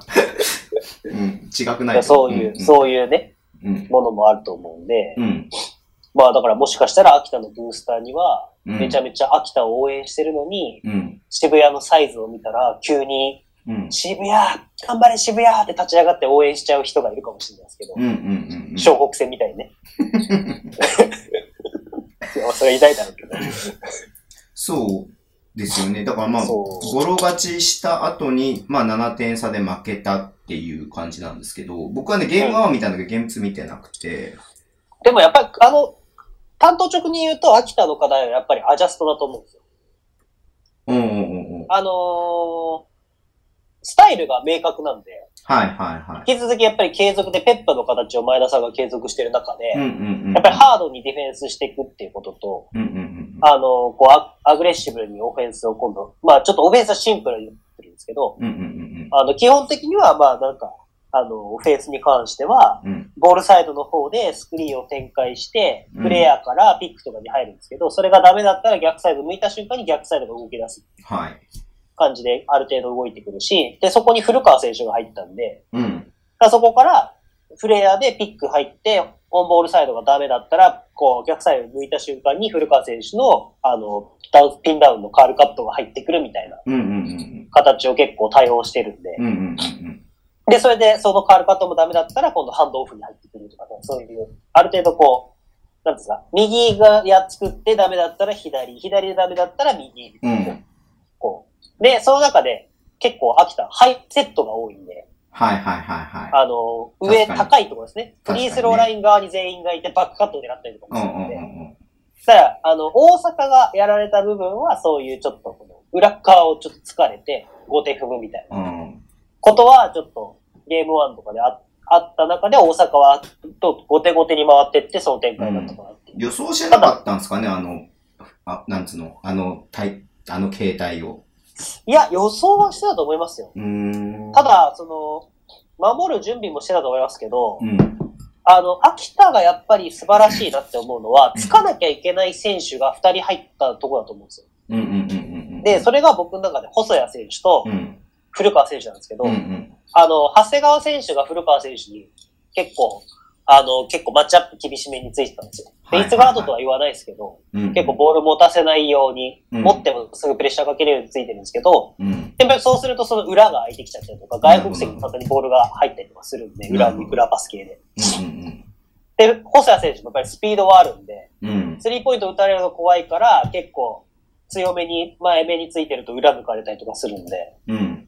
だから、分かってるんだけど止められないっていうのは、駒が増えた部分だと思うんですよ。なるほどね。う。うんん。だからそういう意味で、あの、まだ全然完成形ではないんで、うん。秋田はやっぱり面白いなと。うん。うん。でも、ゲーうムん2がそうだったんですけど、あの、僕、審判に対してどうだこうだっていうんじゃなくて、うん。あの、まあ、これは格好つけみたいになっちゃうんですけど、僕はそこにアジャストするのも強さだと思ってるんですよ。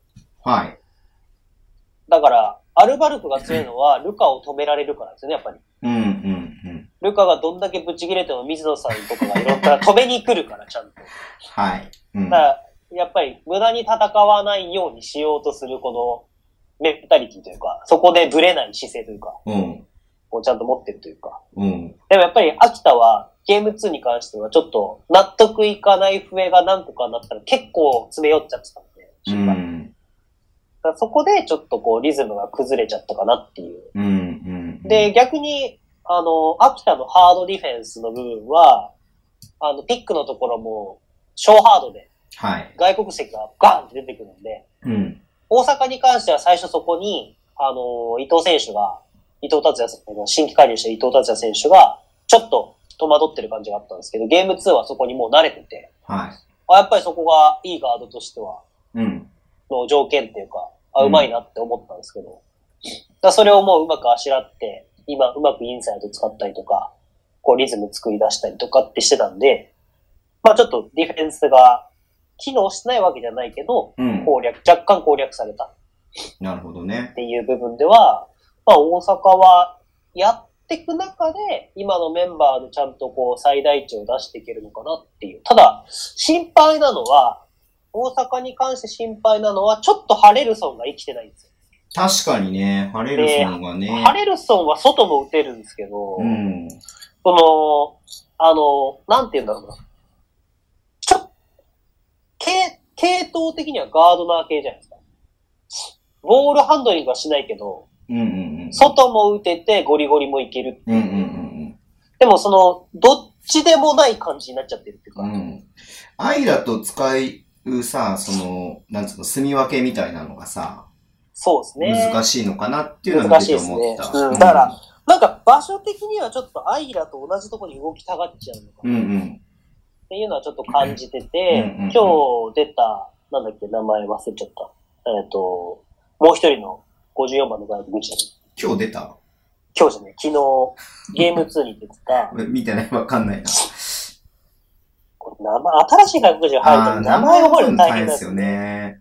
サイズとかわかるんですけど、すぐ呼びやすいからね。 呼びやすいです。えっ、と、オマラ、ショーン・オマラ。あは、どっちかっていうと結構こう、なんていうんですかね、目立たないけど点をゴールした近辺で稼いでいくセンタータイプだっあ。うたんうんんうん。で、22点取ってるんですけど、はい。だから、すごくいい働きをしてる風には見えないけど、アシストをもらって点を取るみたいな。なるほだからど、ね。手がハレルソン手堅い感じなんだよね。だって、そうですフィーねル。ドゴール71%だから、うん結構近いところで手堅く取ったみたいな感じのそうです選ね手でしょ、多分スリーポイント持ってないし、VTR 見てないからわかんないけど。うん、だからヘンドリック、アイラ、ハビルソン、あハレルソンっていうのはちょっと難しいし、これから考えていく一つの要素だろうななっるてほいうど。大阪に関しては。あとは、まあ、ガードのとこもそうですよね。だ伊藤達也と畠山っていう組み合わせもゲームワンはあったんですけど、うん。うん。なんかそれがちょっといまいちフィットしてない。だからフィットしてないとこが見えて、ゲームワンで見えてう、んうんうん。ゲーム2に関してはそれを使ってないんですよ、ほとんど。畠山出てないよ。そう、出てないんですよ。うん。だから、なんかそういう意味ではまだちょっと模索中なのかな。なるほど。だから、どっちに触れるかは分かんないですけど、僕の中ではちょっと10試合ぐらい 見て、どう触れるかなっていうのはちょっと注目。なで、るほこどねれがいい方向に触れれば、おそらく間違いなく強いと思います。大阪ね、いい。なんか、なんか、選手のロスターだけ見るとバランスすげえいいなっていう気はするんだけどうね。ん。ただ、その、えっ、と、別にこれはいい悪いの問題ではなくて、うんあの、ヘッドコーチが変わって、スタイルがガラリと変わってるんで、なるほどね。ただ、ハービあの、ハレルソンとかは、うん。その、まあ、前任の保坂さんが取ってきた選手だと思うんで、うんうんうん。その中で生きてた、生かされ方、生き生き方っていうのが全く通用しないし、なるほどまあね、。畠山に関しても多分同じことは言えるんだろうな。だかうん。らそういう意味では、その辺がうまく噛み合わないと、結構厳しいかもなっていう感じはありました。うん。まあ、わかり秋す田、大阪はその辺ですね。まあ、あと秋田のハビエル・カーターもちょっといまいちっちゃいまいちなんですけど、うんうんうん。新しい外国人。うん、見てなえい、っそと、れ。ゲーム2で出てましょう。うんゲームで出たんですけど、えっと、どっかの代表ですね。このこの選手も。パナマだ。パーナパマ。ナはい。アメリカ出身でパナマの代表なんですけど、えでも、だからいい選手でやることは絶対に間違いないでうんうんうんす。プレーは。ー。動きを見じゃあやっぱてそのフィットだね。うん。そうです。でもやっぱり秋田は逆に継続してるから、ジャスティン・キーナンと、うん。あの、コールビーじゃなコールいビーね外国人をフィットさせるのが、どのタイミングでフィットできうるか。ん。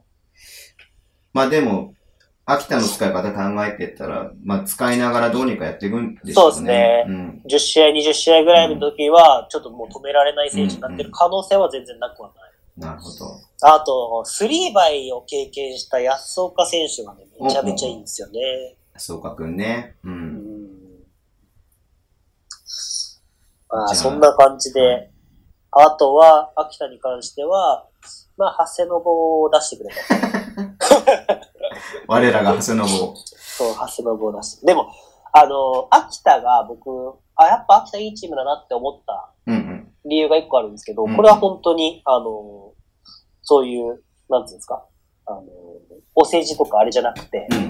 色眼鏡かけてるわけでもなく、はい。長谷信がタイムアウトやってくると立ち上がってずっと手叩いてるんですよね。おーだからルーキーだけど、やっぱり彼はそういうところをしっかり見えてる人間だと思うんで、うんうんうん。そういうことをちゃんと、こう、あ、なん、なんていうんですか、あのー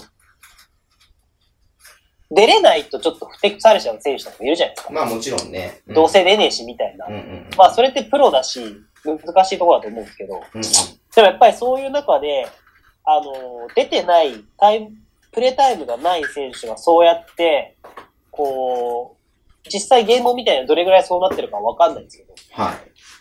こう、取って出た時に、こう、声を出して熱く盛り上げてるっていうことを見ると、うん。チーム自体はすごくうまく回ってるんだろうなっていう、うんうんうん。一つの指標になると思うんですよ。確かに。うんで、それをなおさらルーキーがやってるっていうのは、うん。やっぱり彼の自身でまだ、ここから頑張ってポジションを狙っとこうっていううん。気持ちがあるんだろうし、はい。やっぱりその自分の中で役割を見出していこうっていう気持ちもあるんだろうし、うんうんうんただそういう意味ではやっぱり秋田はいい、いいサイクルで今回ってるんだろうな、うん。なるほど。わすごく感じますね。かりました。はい。じゃあそんな感じで次行きましょうか。あと、 この7、試合ぐらいやんなきこゃいけないのペースで9試合全部やったらね、朝までなりますんで、はい。えー次はじゃあ一言で終わりにしましょうか。はい。アルバルク東京と新潟、いやー強いあれは 以上。翔士郎さんが怒るよ。いやー強い。だってあんなにね、プレイタイムみんなシェアして、うん。あのーこれ結構話題にいろんなチームのブースターとかもはピッい。クアップしてて、はい。あ、ここだけ触れたいんですけど、あの、はいプレイタイムシェアってズボンさんってどう思いますいや、した方がいいとは思ってますよ、それは。そう、なんでした方がいいと思いますえ長期的には考えた、その、疲れの、疲労の蓄積、あとは、その中でひ、例えばプレーをしなければ、い。はい。その日調子がいい選手とかもわかんないわけじゃないですか。だかはらそういうのを見定めるっていうにもなるし、それこそさっき言ったフィットの積み重ねにもなると思うし、い。うんうんううん。いん。じゃあ正解お願いします。や、正解かどうかではないですけうど、ん。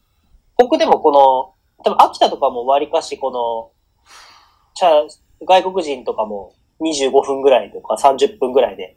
でも古川30分以上出ててびっくりしたんですけどね。ああ、そう古川でも良かったんですよ、ゲうーんム、数。うん。まあでも、その、レバンガに橋本選手が入って勝者のメンタリティみたいな感じの部分も、古川選手はそういう部分は秋田でもあるからなうん。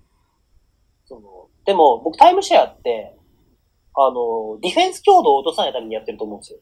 一番は。うんうんうん。で、その、やっぱり、勝利するって、ちょっと、87号でもうんぐだぐだ書いたんですけど、その、勝利するっていうことに関しては、僕、そんなにむず、難しいっていう表現はおかしいですけど、うん。まあ、勝てないと本当に22回か負けるぐらい勝てなくなりますけど、うん。あの、勝一生勝利するってことは、めっちゃ考えるっていうか、多分人集めてきたりとかそれもできると思うんですよ。はいはいはでも、勝ち続けるのが難しいんですね。い。うんうん。で、だから去年勝ち続けた千葉ジェッツってやっぱすごいわけですよね。はい。で、そう、じゃあ、そう勝ち続けるためにっていうか、そう、何が必要かって言ったらやっぱディフェンスなんですよね。おう当たり前ですけど。はい。で、その時に、そのタイムシェアするチームが、多分皆さん、このリスナーさんとかもこれ聞いてない方も多分みんなそう思ってると思うんですけど、うん。多分タイムシェアしろよ、した方が絶対いいよって思ってるんですけど、うんうん。多分何のためにタイムシェアをするかっていう議論をこうが僕必要だと思うんですよ。はいはいはでう、んバスケットボールって確率のスポーツなんで、い。うん。あの、とある北国のチームは、はい。ああの、外国人は35分以上使ってるんですね。はいはい。でも2勝してるんですよ。はい。でも、これって結果出してるから間違ってないじゃないですか。うん。この2章だけ見ればね。そうです、そうです。そううですん。でも、タイムシェアしろよっていう議論が出るんですよ。でも、勝ってるから、間違ってないから、うん。その議論って正解かどうかっていうか、難しいところですよ。だからそれは60試合やんないとわかんないね。そうそうそう。うんもしかしたら、怪我するかもしれないしね。うん。そう怪我するかもしれないし、うん。実はなんかもう酸素カプセルみたいの12個持ってて、うん。 もう1週間取ったらもうめちゃめちゃ元気で、実は60試合走り切れるみたいなとか、だったら、まあそれはちょっと大げさですけどうんうん。いいけどね。あと、そう、フィジカルトレーナーがめちゃめちゃ良くて、うんうん。こう、ストレングスコーチですね。ストレングスコーチがめちゃめちゃ良くて、うん本当に怪我しない、こう、部分とか体の使い方が改善されて、うん本当に60試合コンディションよくいけるとかっていう可能性も、まあなくはないわけですうよ。んうんまあ、うん。難しいですけどね。うんうん。でも、その、要は勝ち続けるためにタイムシェアをする一つの要因って、僕はディフェンス強度を40分間同じにするためだと思うんです。うんうんうんだから誰が出ても、オフェンスって変わるはずなんですよ。うん。例えば、えっ、と、アルバルクだったら、うん。えっ、と、ザック・バランスキーが出てくるのと、須田裕太郎が出てくるのだったら、はい。ちょっとやっぱタイプが違う。まあ、ザックは今怪我してますけど、はい。まあ、もうちょっとわかりやすいことで、うんうん。なんですかね。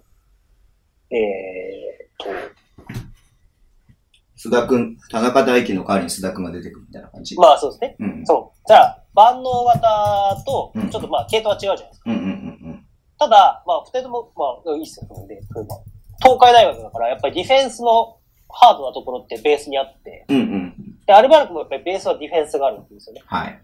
で、そのディフェンスのポジショニングがなんだ、どうだとか、うん。その手の出し方がどうだとか、うん、個人あの動きのタイミングがどうだ、ヘルプの行き方がどうだ、角度がどうだっていううんのが、ずれないことによってタイムシェアって初めて成り立つと思うんですよ。うんうんうんうんうん。でもこれが、そこに実力差とか理解度が差があると、うんタイムやタイムシェアしたら、うん。それが劣ってる選手が出てきた瞬間、絶対にボロカス点数取られるんですよね。はい。だからそれが、できてるからタイムシェアが僕はできるんだと思うんですよ。うん。で、正直、オフェンスに関しては水物だし、個性もある。うん。そのスリーポイントが得意な選手もいれば、うん。あの、ドライブが、スラッシャータイプのドライブがうん。うん。得意な選手とか、アシストが得意な選手とか、ゴール下ゴリゴリ行くのが得意な選手とか、いろいろいるんで、うん。それって相手との兼ね合いもあるじゃないですか。うん。でも、ディフェンスのポジショニングとか、強度とか、ボールに対するチェックの仕方とか、ディフレクションって言ってボール触ってちょっとボールずらすとか、スティックで手の上げ方とかっていうのは、ある程度こう、要はオフェンスに対してやり方が決まってるわけですよ。で、ディフェンス、チームのルールもあるんですよ。はい。だからアルバルクはやっぱりそれができる、みんなできるからタイムシェアできるうん。わけですよ。で、まあ考えられるのは、あの、シェーファー僕使って欲しかったですけど、シェーファーはやっぱりそこに追いついてないからタイムシェアの一人の要因に入ってこないとか、なるほどね。あと斎藤匠くんとかも、うんうんまあもちろんそれはいい選手かどうかって言ったら僕はいい選手だと思うんですけど、うん。うんやっうん。ぱりそこがルカの基準にそぐわないから、うん。まあ結果今回は滋賀にレンタルに出ることになったと思うんですけど、うだかんらそれがベースにタイムシェアって僕はあると思うんですよ。うんうん。だからタイムシェアをすればいいかどうかっていうのもまあ難しい話ですよってだけなんですけど、うん。やっぱりその、この時点であれだけタイムシェアをして普通に結果を出すからアルバルクは強いっていうことは事実です。だ2日間通して9人で戦ってるんですよ。なのに30分以上出てる選手が1人もいないですよね。そうですね。まあ、これがすごいことだし、うんし、逆に一桁、タイムし、タイんプレイタイムが一桁の選手もいないのかなそれがすごいことですよね。うん。そうですね。すごいですね。でも、これってね、難しいところって、まあうん科学的根拠が多分出てると思うんですけどう、ん探せば。うんうん。その、例えばバスケットボールで30分以上出なかった試合を60試合やったから怪我しないとかいうわけでもないし、あ、もちろんね。うん。そう30分以上試合に出続けたから怪我をするってわけでもないじうゃんないですか。うん、もちろんね。そこって、稲見くんがやってる多分メンタルの部分とかも関わってくうる。んいろんな要素が関わってくる部うん、うん分うんで。なんか、まだ、この2試合しかやってないのに一概にタイムシェアをっていうのも、うん。ちょっとむ、まあ、そ この議論に、あ、でも議論することはいいことだと思うんで、うんでもなんかその、いろんなものを見てから、そこの話にまた戻ってきたいなと僕はちょっと思ったりするんですよ。わかりました。だから、まあ20試合ぐらいやったらタイムシェア議論会にしましょうか。はいそうパスじゃあ以上、宮本さんの一言でした。投げ。次行くよ。ははいい。えー、渋谷と千葉。えー、もうこれは盛り上がってま88す対80と、えー83対78で、えー、渋谷が2連勝ですね。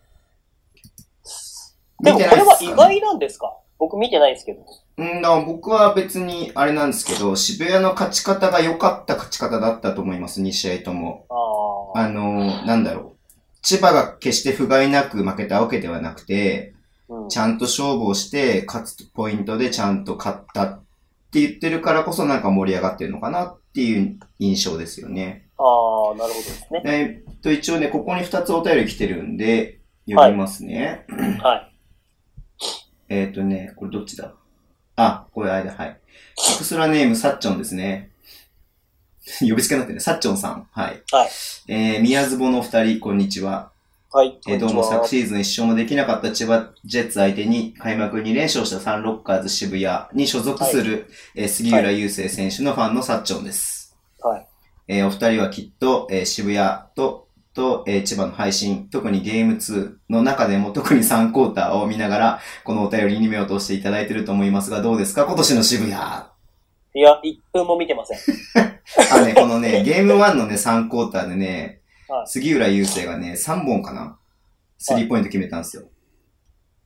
あ、それがこの9点なんですね。そうそうそう、そのね、 12分55秒見た中での、そう、そのね、あの、3本目のスリーポイントがブザービーターだったんですよ。えーこ、こで要はその、杉浦優勢分が丸々リードで4クォーターに行ったみたいな感じで、すんごい雰囲気が良かったんですね。めっすちゃ盛ごりい上いいがった。感じで、そうそうそ最後の最終コーターに行ったんですそうそうそうそねうだからそういうのはいいことですよね、う。やっぱはりい。。ごめんなさい、まだ投稿一応続いてるんで。 はい。はい。えーもちろんまだ、えー60分の2が終わっただけですし、えー40分かける2の全てが良かったわけではないと思いますが、かなりワクワクするチームになっていると思いませんかえー今好きあらば、えー杉浦選手の話をしようとしている自分を抑えながらこのお便りを書いてるのですが、えー昨今シーズン、北海道から来てくれた関野選手、野口選手の働きもあっての2連勝。えー特に、えー関野選手はとあるインタビューで、えー北海道に、くそー、かっこ、えー関野を外に出してもったいないことをしたな的なニュアンスと思わせたいと答えていましたし、えー今月控えている北海道戦でバチバチに戦った結果、宮坪の二人が、えークソーと思言ってくれるのを楽しみにしています。はい。えー PS、えー杉浦の話、杉浦選手の話は、えー尺がたっぷりありそうな時に改めてお便りを送りますね。というお便り。いや、まあ、ちなみに先に言ってきますけど、僕は関の公平を出してすでにクソって思ってますよね。あ、思ってるんですかいや、だって絶対僕、なん、なんで、いや、今日い、一番出しちゃいけない選手だと思ってましたけどね。まあ確かにね。だって、その、まあ、フィットしなかったんだろうけど、だって今、北海道がやろうとしてるバスケットボールを考えたら一番必要な選手だと思走れるしね、守れるしね。う。でも結局、うん、まあその、彼の感覚の中に、うん、ここっていうところにはパスは来ないし、うん、うん。ここって守りたいみたいなところでは誰も守りは連動しないしっていうところが結局あって、まあチームといろんなどっちがどっちかわかんないですけど、まあ出るっていう結論に至った。そこね、まあ、この感じから言うと、 北海道に残りたいけど、っていう感じだったのかなわかんないけど。だって、うん、関野くんはあれですよね、北海道のチームだからプロになったんですよね。あ、そうなんですか確か。北海道のチームからオファーが来たからプロバスケットボール選手になろうみたいな。へーなんか北海道にいたいっていう。えーまあ確かに北海道以外のチームでプレーするなんて夢には思ってませんでしたみたいなことをオフの時言ってましたけどね。うんまあ、彼の成長を見ると僕は良かったのかなって ちょっと思っいちやゃーう自分もいるんですけそどう。。でも本当に彼は代表クラスになれる能力っていうか身体能力を持ってるんで、もちろんレバンガで活躍してほしいっていう気持ちはめちゃくちゃありますけど。いやー、そうありますうんね。うんうん。なんかね、今の言い方すると、なんかズボンさんちょっと裏番組みたいな感じ言われちゃうから、 と思って一応、あれだけどね。ままああ、でも今、渋谷と首位争いしてるのはレバンガですから。あ、そうなんすか首位争いなんすまあかさすがじゃないですか。どうなんですかね。まあ、16日、16日今サイ月。ズ、本当にすごいっすね。えすごい。今見ちてょっなといでし渋ょ谷だって戦見てるんです見けてどないんでしょあ、見てんの映像今見でながら、いや、だから今せ、その、映像見ながら、3クォーター見ながら、あのね、あのー、なんだろう、嗅覚っていうのかなあ、IQ が高いっていうよりも、なんかは、ボールが落ちてくるところとか、ボールが飛んでくるところにちゃんといるみたいな、そうですね。そういうか印象がありましたね、なんか。うん。あんま言わないじゃないですか、バスケで嗅覚って。サッカーでよく言うじゃないですか、なんかこうの。ん。いや、でもやっぱりその、原理原則っていうと違いますけど、うん。その、例えば、あのーパーセンテージってある程度あるわけですよ。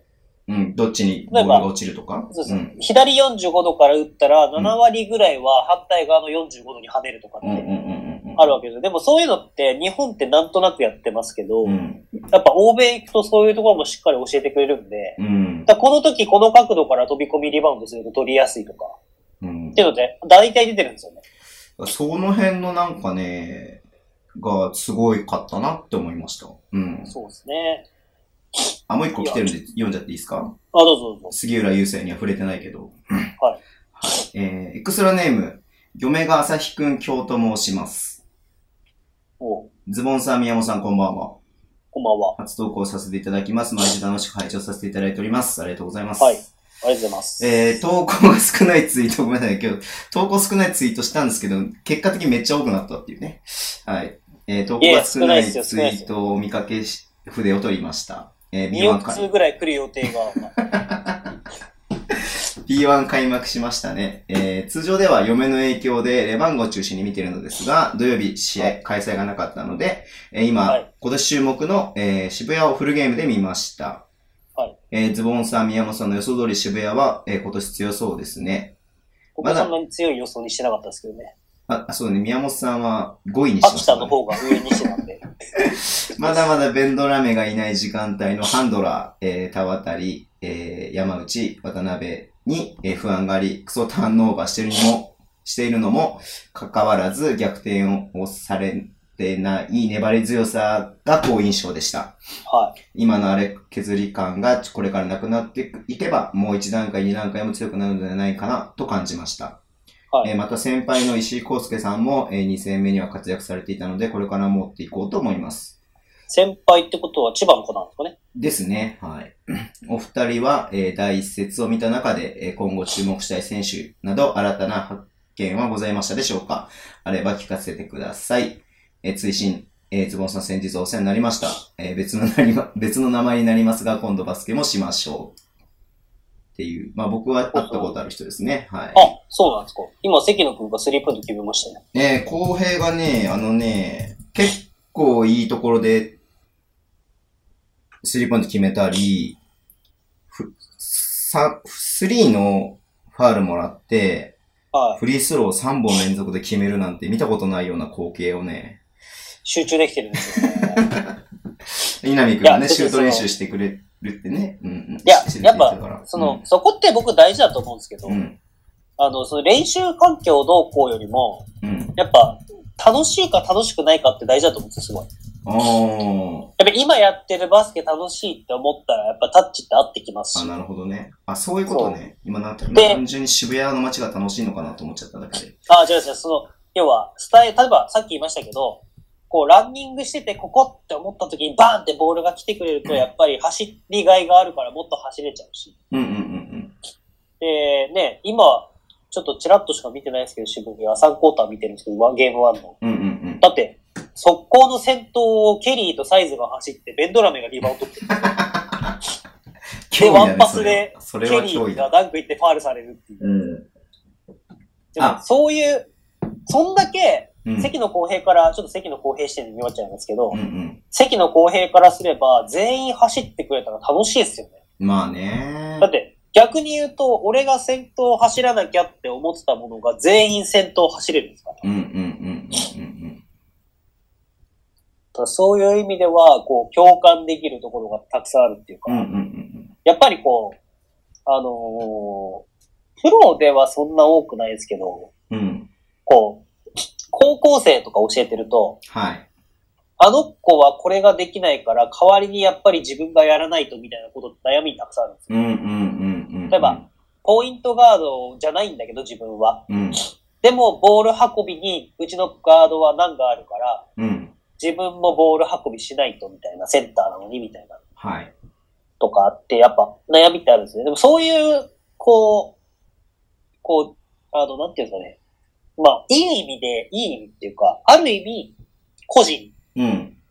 に集中ができないと、チームとしてもうまくやっぱ回らないわけですよ。なるほどね。うん。まあ、どのスポーツもそうだと思いますけど。うんうんうん。だからそういう意味ではなんか、まあ、まだ全然4、5分しか見てないですけど、関野くんはすごくこう、自分のやるべきことに集中できてて、うん。自然とこう、プレイできてるなっていう印象はうん。ありますよね。もっとドライブとかするのかなと思ったら、意外とシュートを打ったりとかしていて、まあそれがよいい方向に出ている。だから、ね、これゲーム1かな。ゲーム1は、フィールドゴールが5分の3で、フリー、スリーポイントが4分の2とかなんで、いいっすよね。うん。いいですね。で、やっぱこの、さっきのタイムシェアの話に戻っちゃいますけどう、ん。例えば、選手からすればみんなやっぱ試合出たいじゃないですかう。んうんうんうん。でもそういうフィット感とか、こう、要は自分の個人の部分の相性がいいと、20分のプレーでもやっぱり満足感高くなるんで、渋谷も比較的プレイタイムシェアしていて、うんうんと、サイズは30分出てるんだけど、他がみんなもう20分とかで、だ逆からに僕、が、あ、どうぞ。これか、スリーポイントファール。うん、僕がちょっとあの、一個懸念してたのは、うん、似たり寄ったりだけど、シュータータイプとスラッシャータイプの関の公平とかが結構ポジション被ってたんで、はいはいはこれがなんかメンタルムラになんじゃないかなと思ったら全然なってない感じなんで。いはい。うん、ちゃんとだからね、だって、たわたり兄がと石井ちゃんと関野が、まあ20分ずつ出てるみたいな感じ。うん。うん。だし、ポイントガードも山内と、えー、ベンドラメと、あとね、コンバートみたいな感じだけど、渡辺くんも、そうですね。 10なんかうまくちゃんとシェアできているので、 まあなんか、それでね、さっきや、あのー宮本さん言ったように、こうみんな強度が落ちないというか、うん。波がぶれないんですよね。だからその辺が本当強さだな。しかも千葉相手に。うん。確かにそうですいや、ね本。当それが強さだなとは思いましたね。し、16日に試合があるんですけど、いや、怖いなっていうのがありますよ。うん、怖いですね、これは。野口だからある意味、その、一芸に秀でてる系が結構集まってるのに、みんな全部できてるっていうのがすごいですよね。うん。すいません、今顔倒しました。パンと立っちゃった。ごめんなさい。一芸に秀でてるね、みんな活躍してるのがすごいですね。はい、そうです。ごめんなさい。い、そうです。だからそう、野口くんもすごい活躍してましたよ。あの、オープンワイドの3入れたりとかもしてたし、 いやー、だって大輔さんは左利きで196あってスリーポイント打ってるビッグマンって。ねえいないっすよ、そんなやつ。あれなんかこれ失敗したんじゃね あれチーム編成失敗したんじゃねこれ。大丈夫あ、宮本さんが何も言わなくなったんで次行きましょう。はい。行こう行こう、次々。ちょっと渋谷にあんまり触れると、ちょっとね、このポッドキャスト人気落ちてくるから。失敗はしてませんよ。2連勝してますからね。はい。僕はそこには何も触れてませんよ。じゃあ今渋谷のこと言ったんじゃないですかね。ちなみにね。失敗したんじゃねっつうのはね。はい。ええ、ー、で、っそんなとんでしたっけあれでも質問答えてなくないですかえ、なんか質問あったの渋谷について二つ目の。いや、だからあれですよ。新しい、新た、新しい、今後注目したい選手など、新しい発見はありましたかまあ、これは渋谷に限らずだとは思うんですよね。第一節を見た中でなので、まあ、もうちょっと進めてからなんか発見したことがあれば、また話しましょうか。うん。そうですね。えー島根と名古屋、えー島根が、えー58対72、63対66っていうことで負けて、名古屋の2連勝です。見てないっすよね。見てないですけど、まあ、ここは正直ちょっと島根のファンの方には申し訳ないですけど、うん。まあ、妥当というか、まあ、島根からしても、どっちかっていうと多分、次のレバンガを落とさないように頑張ろうっていうところがあると思うんで。でもね、でもね、世代なんだけど、 島根僕見たんですよ、次島根と当たるから。は島根意外とというか、かなりディフェンスがいいですね。い。えー。かなりいいですね。で、要は名古屋ってさ、もう攻撃型じゃないですか。そうですね。を、両日とも60点台に抑えていて、あ、違うか。2日目は72点。あ、1日目は72点か。まあでも72点に、だってあそこ100点ゲームできるチームでそう、すからね80点平均で多分取る、取れるチームを、まあ、で、ゲーム2は3点差だし、うん。はい。なんだろうな。あの、外国籍選手が2人とも新しい選手だから、それも見たいなと思って見たんですけど、あ外国籍のディフェンスよりも日本人選手がめっちゃディフェンス頑張ってるっていう感じ。あ。え、じゃあ、あれですか、日本人がハードワークして外国籍はリムプロテクターみたいな。そうそう、もちろんもちろん、まあまあ、いわゆるおお王道というか一番わかりやすいディフェンスのスタイルだなと思っていて、で、オフェンスがね、やっぱり外国人頼み感がすごくあって、ああ、それがちょっと伸びてない原因の一個と考えられるポイント。クエリっていうセンターが2メーター11で、はいこっちはもうバリバリの、あの、ゴリゴリのインサイド系な感じ。白人の選手なんだけど、うん。はいあと、カーターっていうのが2メーター6センチで、はい。まあ、スリーもあるパワーフォワードみたいな感じなんすよ。はで、でもね、二人、二人とも仲もできるんだけど、両日ともフリースローもらったのが、4本ずつ。えー、少なくねあ、これチーム全体でだよ、しかも。えチーム全体で4本そうそうそう。2日間とも。それは、どう、どういう展開だったらそうなるんですかよう、だから、あれじゃない、ゴール下で攻めてないみたいなのもあったのかもしれないけど。おで、ーそこに攻める前で点を入れちゃったりとかしてるのもあるし、その前の段階で、まあ、ターンオーバーしたりとか、ミスしたりとかっていうのもあったりとかする。ね、だから、なんかえ、ーゴリゴリやってくる割にはそんなにあれなのかなっていう感じがしていますよ。いますよ。ううん。ーん。なるほで、まあ、だかど。ら、島根は、ちょっと僕も、この次、島根はチェックしたいなとは思ってるんで、で相馬、佐藤、君竹、山下とかっているけど、はまあ、相馬くん、ゲーム2 13点ぐらいやってたかな。なんか、開始から2連続3とかで超盛り上がってたんだけど。い。でも多分、島根のポイントって、その三外国籍2人が2桁取ったとしても、3人目の日本人が誰がそうそうそうそう2桁取れるかっていうところがポイントじゃないですそうそう、だからそんメなンバー構感成的じになはんですよね。だから、このディフェンスさえうまくいけば、あ、で、ごめんなさい、オフェンスさえうまくいけば、そんなに攻撃は怖くないかなっていう印象はありましたね。か。うーんただね、2メーター11と2メーター6なので、は多分2メーター11の方に、あの、パプかショーンがついて、い。はい。カーターって2メーター6の方にマークとかつくのかなっていう感じかな。ミークスがさ、戻ってこれないのかなまだ、まだ来れないか。でも今日動いてたじゃないですか。動いてたの今日なんかユニフォームになって動いてたっぽいですよ。あ、でもあれじゃないの多分その、入場のあれ用じゃないかなみたいなこと言ってたけど。ああ、なるほど。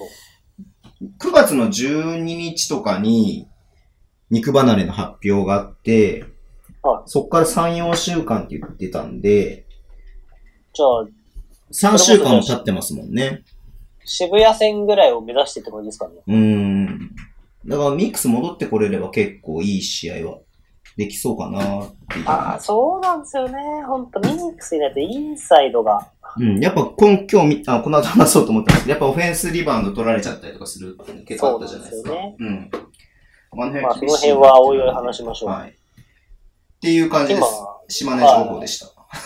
今、今、すいません、戻っちゃいますけど、うんうん。渋谷線流してますけどう、んうん。サイズ本当にいいっすね。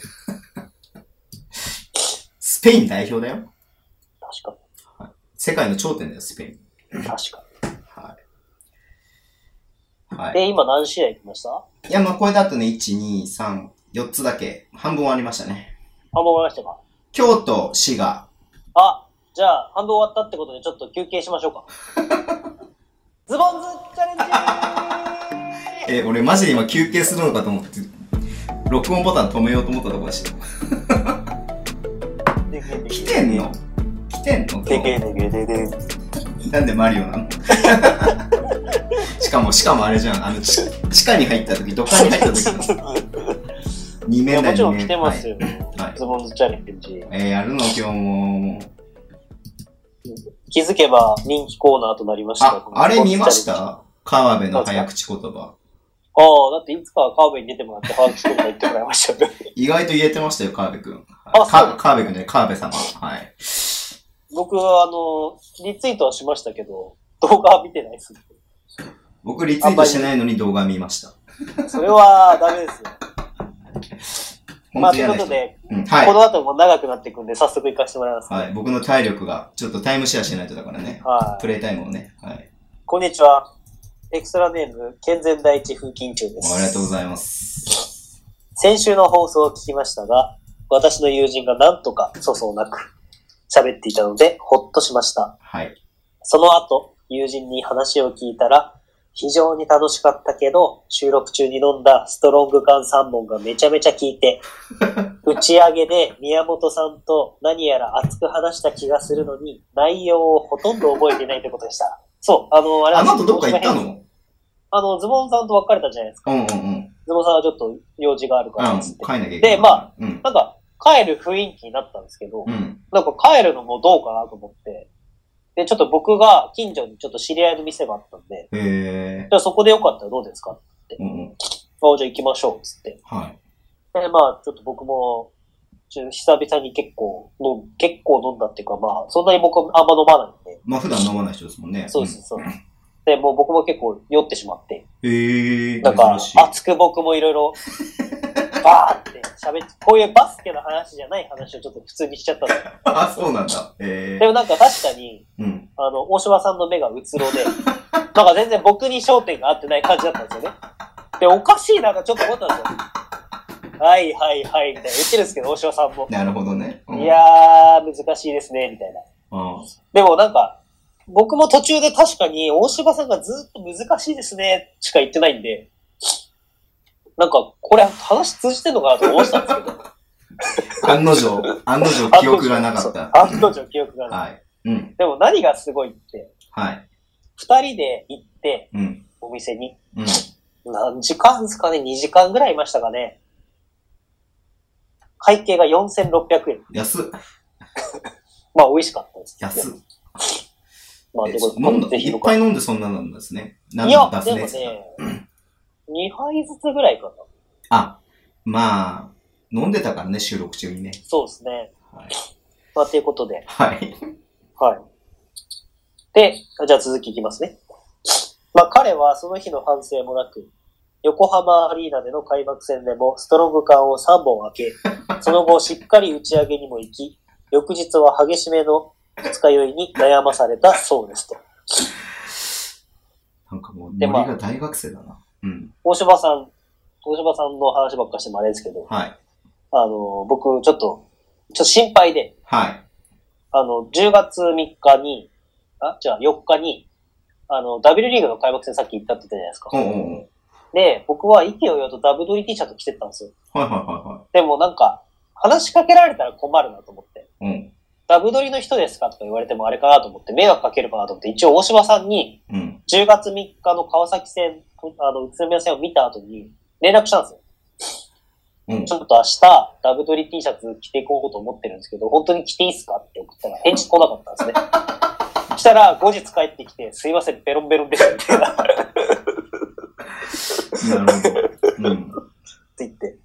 まあね、そんな、えー、大島さんの友達のはい。健全第一風紀委員長が考えてくれた。あ、はい。あ、もう終わりもう早速言うのね。やりますよ。はい。えーさて、今回は、えー、さ開幕戦で解消した川崎所属のニック・ファジーカ選手はお題です。はい。早口言葉はこちら。いきますよ。はい。マジファジーなヤジに、マジ、ファジシャー、シャーシーはサジヤシーと、ファジーカス釘刺す。マジファジーなヤジに、シャ、シャーシシャーシーはサジヤシー。ーえ、ごめん、そこは意味がわかんない。シャーシーは、僕もこのシャーシーはシャーシーは、は、サジヤシサジヤシ。はと、パジーカス、釘刺す。い。おー、難しそでも僕、あれですね、何も考えてなかったけど、川崎2連勝でニック・ファジーカスを出したのはなかなかいい流れですねう。。素晴らしい。まあ、ということで、開幕戦にちなんで、シャーシーはサジヤシがちょっと弱言いづらそうなのわかんないけもど。うでもそう書いてるんですさすがに僕はひらがなを読みます。あの、ちなみに、サジは、ちょっと僕ごめんなさい、これ、この感じわかんないですけど、うん。サジは漢字なんですよ。多分、サジ刺すとかそういう系の。え、サジ加減のサジああ、多分それだと思うん。う。でも、それはちゃんとカッコでひらがなで、サジって書いてくれてます。読めないからね、宮本さんね。そうそうそうそうそあ、う。いきで、ます開幕よ。戦にちなんで、はいはいえー、宇都宮北川選手のリリース倍にクイックな感じで3回お願いします。それでは、DJ ハンズも、Bring It Home。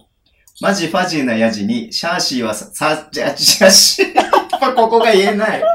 シャーシーはサジヤシとニックファジーかつくぎさす。あー、難しいわ。宮本さんお願いします。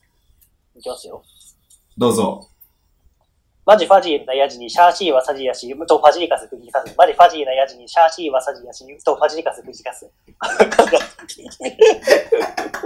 ずっと怪しかったけど、続かなけどダメだった。アウトー。まあ、そんな感じで。いや、なんかダブ取りかかってないと全然ね、あの、 熱量が集なん中か違いましてした。ないみたい な。なんて現金なやつだって言われちゃう。はい。マジファジーなヤジに、シャーシーはサジヤシ、サジヤシ。わかんないな、これ。うん。シャーシーやサジササジヤシって結構言いやすいですね。ああ、いえ、いやね、やっぱ作業がダメだね。ああ、確かに。あー作業苦手かもしれない。うん、港やアレクシスのシスが難しいですからね。ありがとうございました、第一委員あり長がとさ。うんございます第一委員長さんじゃない。はい。健全委員じゃ長あさん。次、はい、行かしてもらいます。はいあ、次あんのまだ。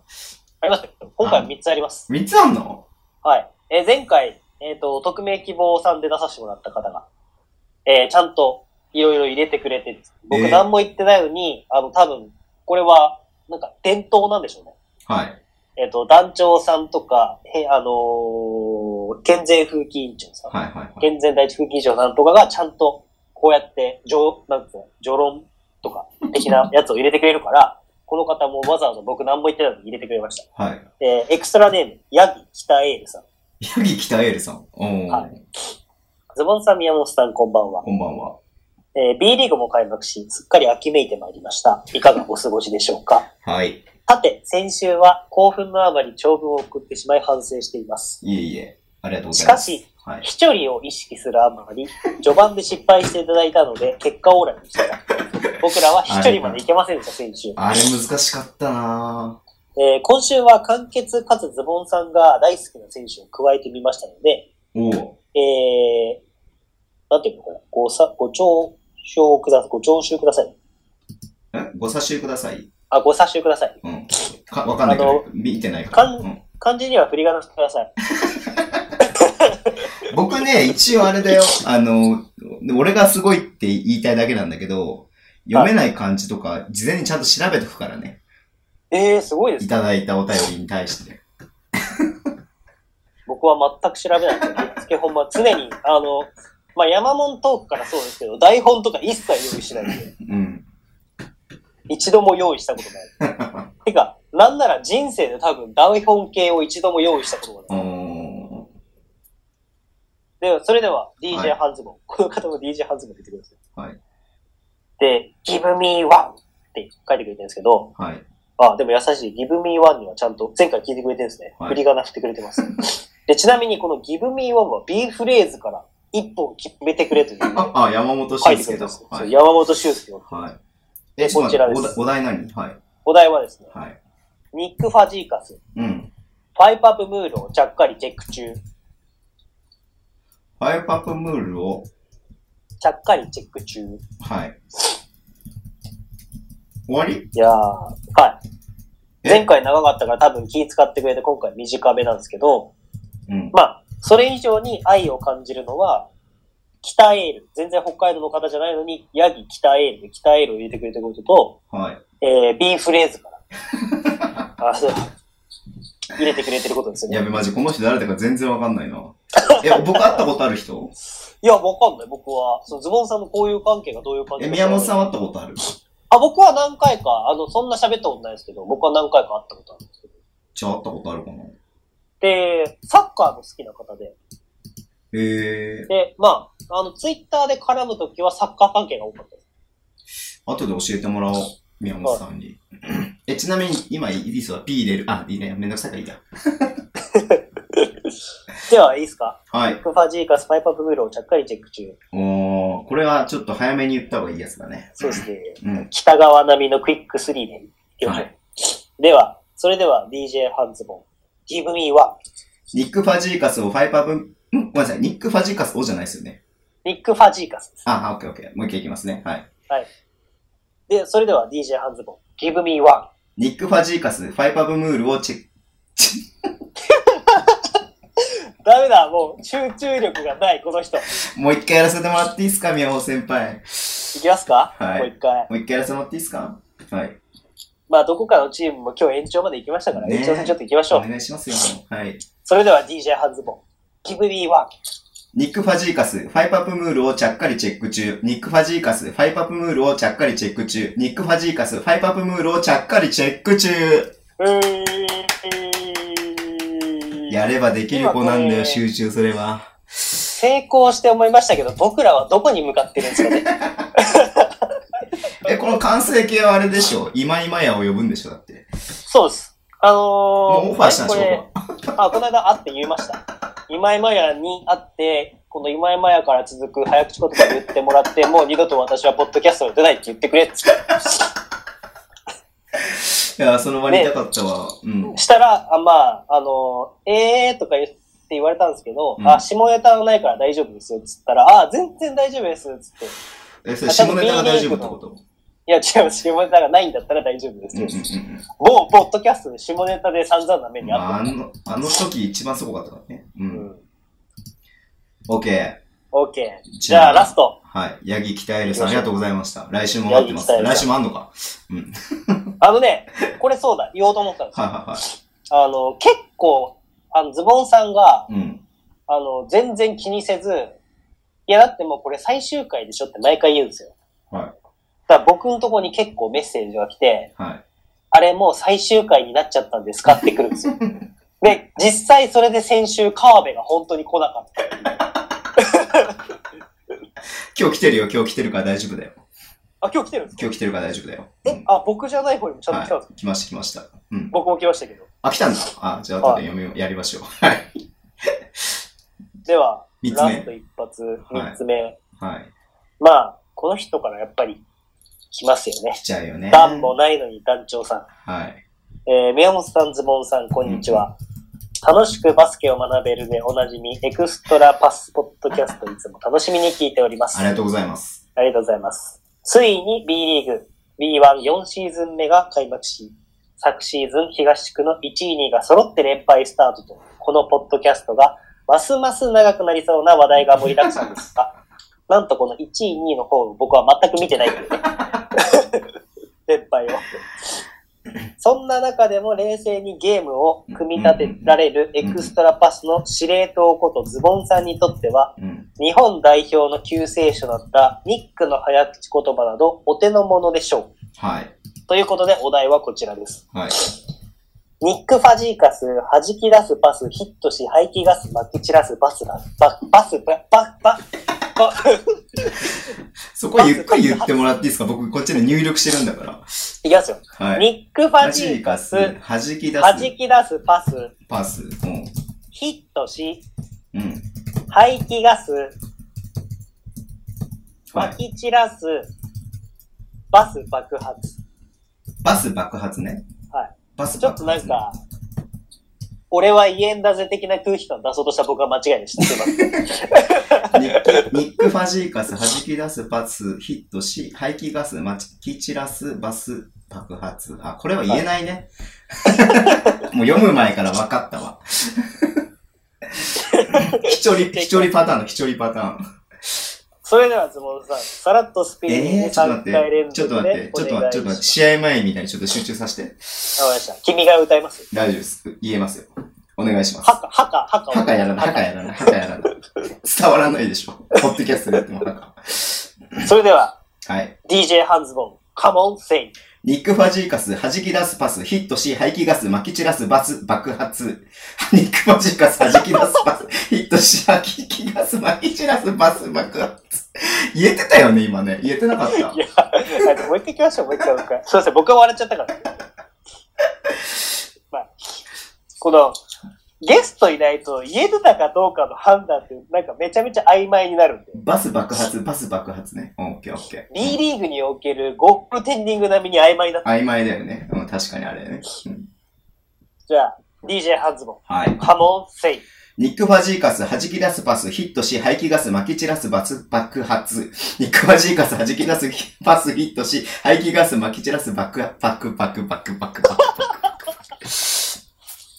バス爆発がやっぱ言いづらいね。まあ、ガス爆爆発みたいなバ感スじガですスね。爆発だもんね。うん。いやー、これは難しいわ。難しいですね。。難しい。まあ、ということで、さすが団長さん。はい。まあ、これをいつか今井真也さんにはい言ってもらって、はい。あとは、まあ、川辺良平選手に言ってもらって、はい。って感じで東すか京ね。特許、東京特許許可国って言えないもんね、やっぱね。難しいもんね。東京特許取れてる。言えてないもん ね。いや、難しい。これ難しいわ。いやさー、すでがも本当ありがたいです。皆さんいつもありがとうご毎回ズざいますボンチャレンジ。はい。結構多分考えるの大変だと思うんですよ。そうなんですよね、本当うに。ん。なので、これさらっと言うのも悪いなとも思うし、言えないのも恥ずかしいなとも思うし ね。いろんな気持ちが入り混じったままやりますから、いつも。ははい。い。ただ、まあ、ただ、この3回、2、3回に1回は1.5倍に回個数が増えてく、この、早口言葉シリーズは、はい。多分次の次ぐらいには、はい交通ぐらいになってるはずなんで。うわー、それちょっと怖いわー。でも、あんまりな、確かに、でも多すぎるとちょっと時間食いすぎちゃって、皆さん、あのね、えっ、と、やらなかったらさ、キャリーオーバーみたいな感じにしてさ、別撮りでさ、別でそこだけ 配信すればいいんじゃないですか。確かに。僕らはいくらでもやれるからね。うん。確かに。でも、ちょっと知りたいのは、うん。あの、ズボンズチャレンジだけを取って、別冊で配信したら、それがヒットするかどうか知りたいですね。 何のバスそケんのな話面た白いだ、ことやってないでしょ、だって。ただズボンさんが早口言葉を言って笑笑ってるってういうだけん。お題がバスケ選手なだけでバスケ全然関係ないしね。そうですね。だって、ニック・ファジーカスがさ、弾き出したパスでさ、排気ガスがさ、爆発したんだ よ。ないでしょ、それ。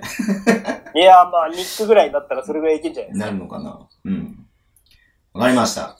じゃあ、これでね、ズボンのさチャレンジは最終回ということで。まあ、ただ、あのーズボンズチャレンジで早口言葉を始めたのか、どっちが先かちょっとわかんないですけど、僕はいはは北海道にいないんで。うんなんか北海道のい。うん。川辺良平という選手が、はい。なんかあの、早口言葉シリーズ的なやつを、なんか、ラジオでやってると、うんうんうん小耳に挟みまして、それなんか今回、千長百里ツイートですかうん。おうおう。すると、早口言葉を川辺良平編が言えるみたいうんな。うんうんうんまあ、それをなんと山本修介の、はいなんか、面白い的ななんか、リツイートしてくれ的なことをやってたんですけど、うんうんうんやっぱこれ僕思うんですよ。うんうんで、ズボンさん川辺良平に負けてて、悔しくないですか負けてるの ちょっと待って、そこ が、そこが事実としてあれなんだけど、ちょ悔しくないですかって言われる前に、え、負けてる悔しくないのですか負けてるのって思ったんだけど、今。こんなに川辺良平が1700リツイートもしてる中、うん。悔しくないですかじゃあ、ズボンさんは1700リツイート目指した方がいいってことですか、それは。いや、来週は川辺良平で行きましょあ、そういうことね。お題がね。はい。川辺良平かーう。もしかしたら、ズボンさんがうん。川辺良平で成功した暁には、川辺良平のプレイタイムが、そろそろ来るかもしれない。え、じゃあ挟んどきます 神様、仏様、川辺様への道。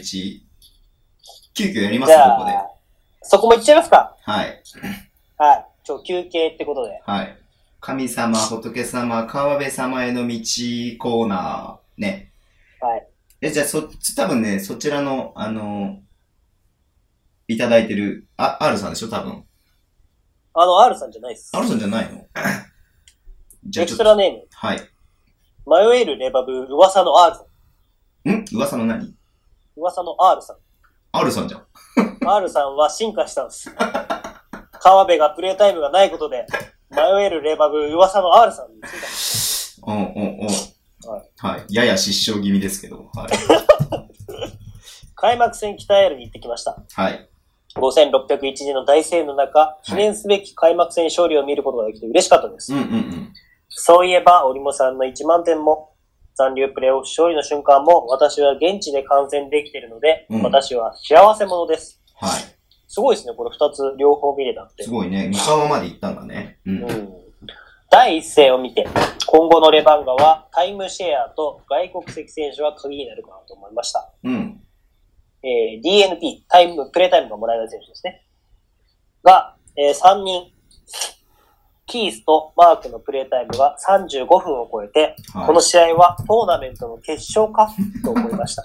過去笑い。うんこのペースで60試合は戦えない。うん。全員でタイムシェアできるといいなと。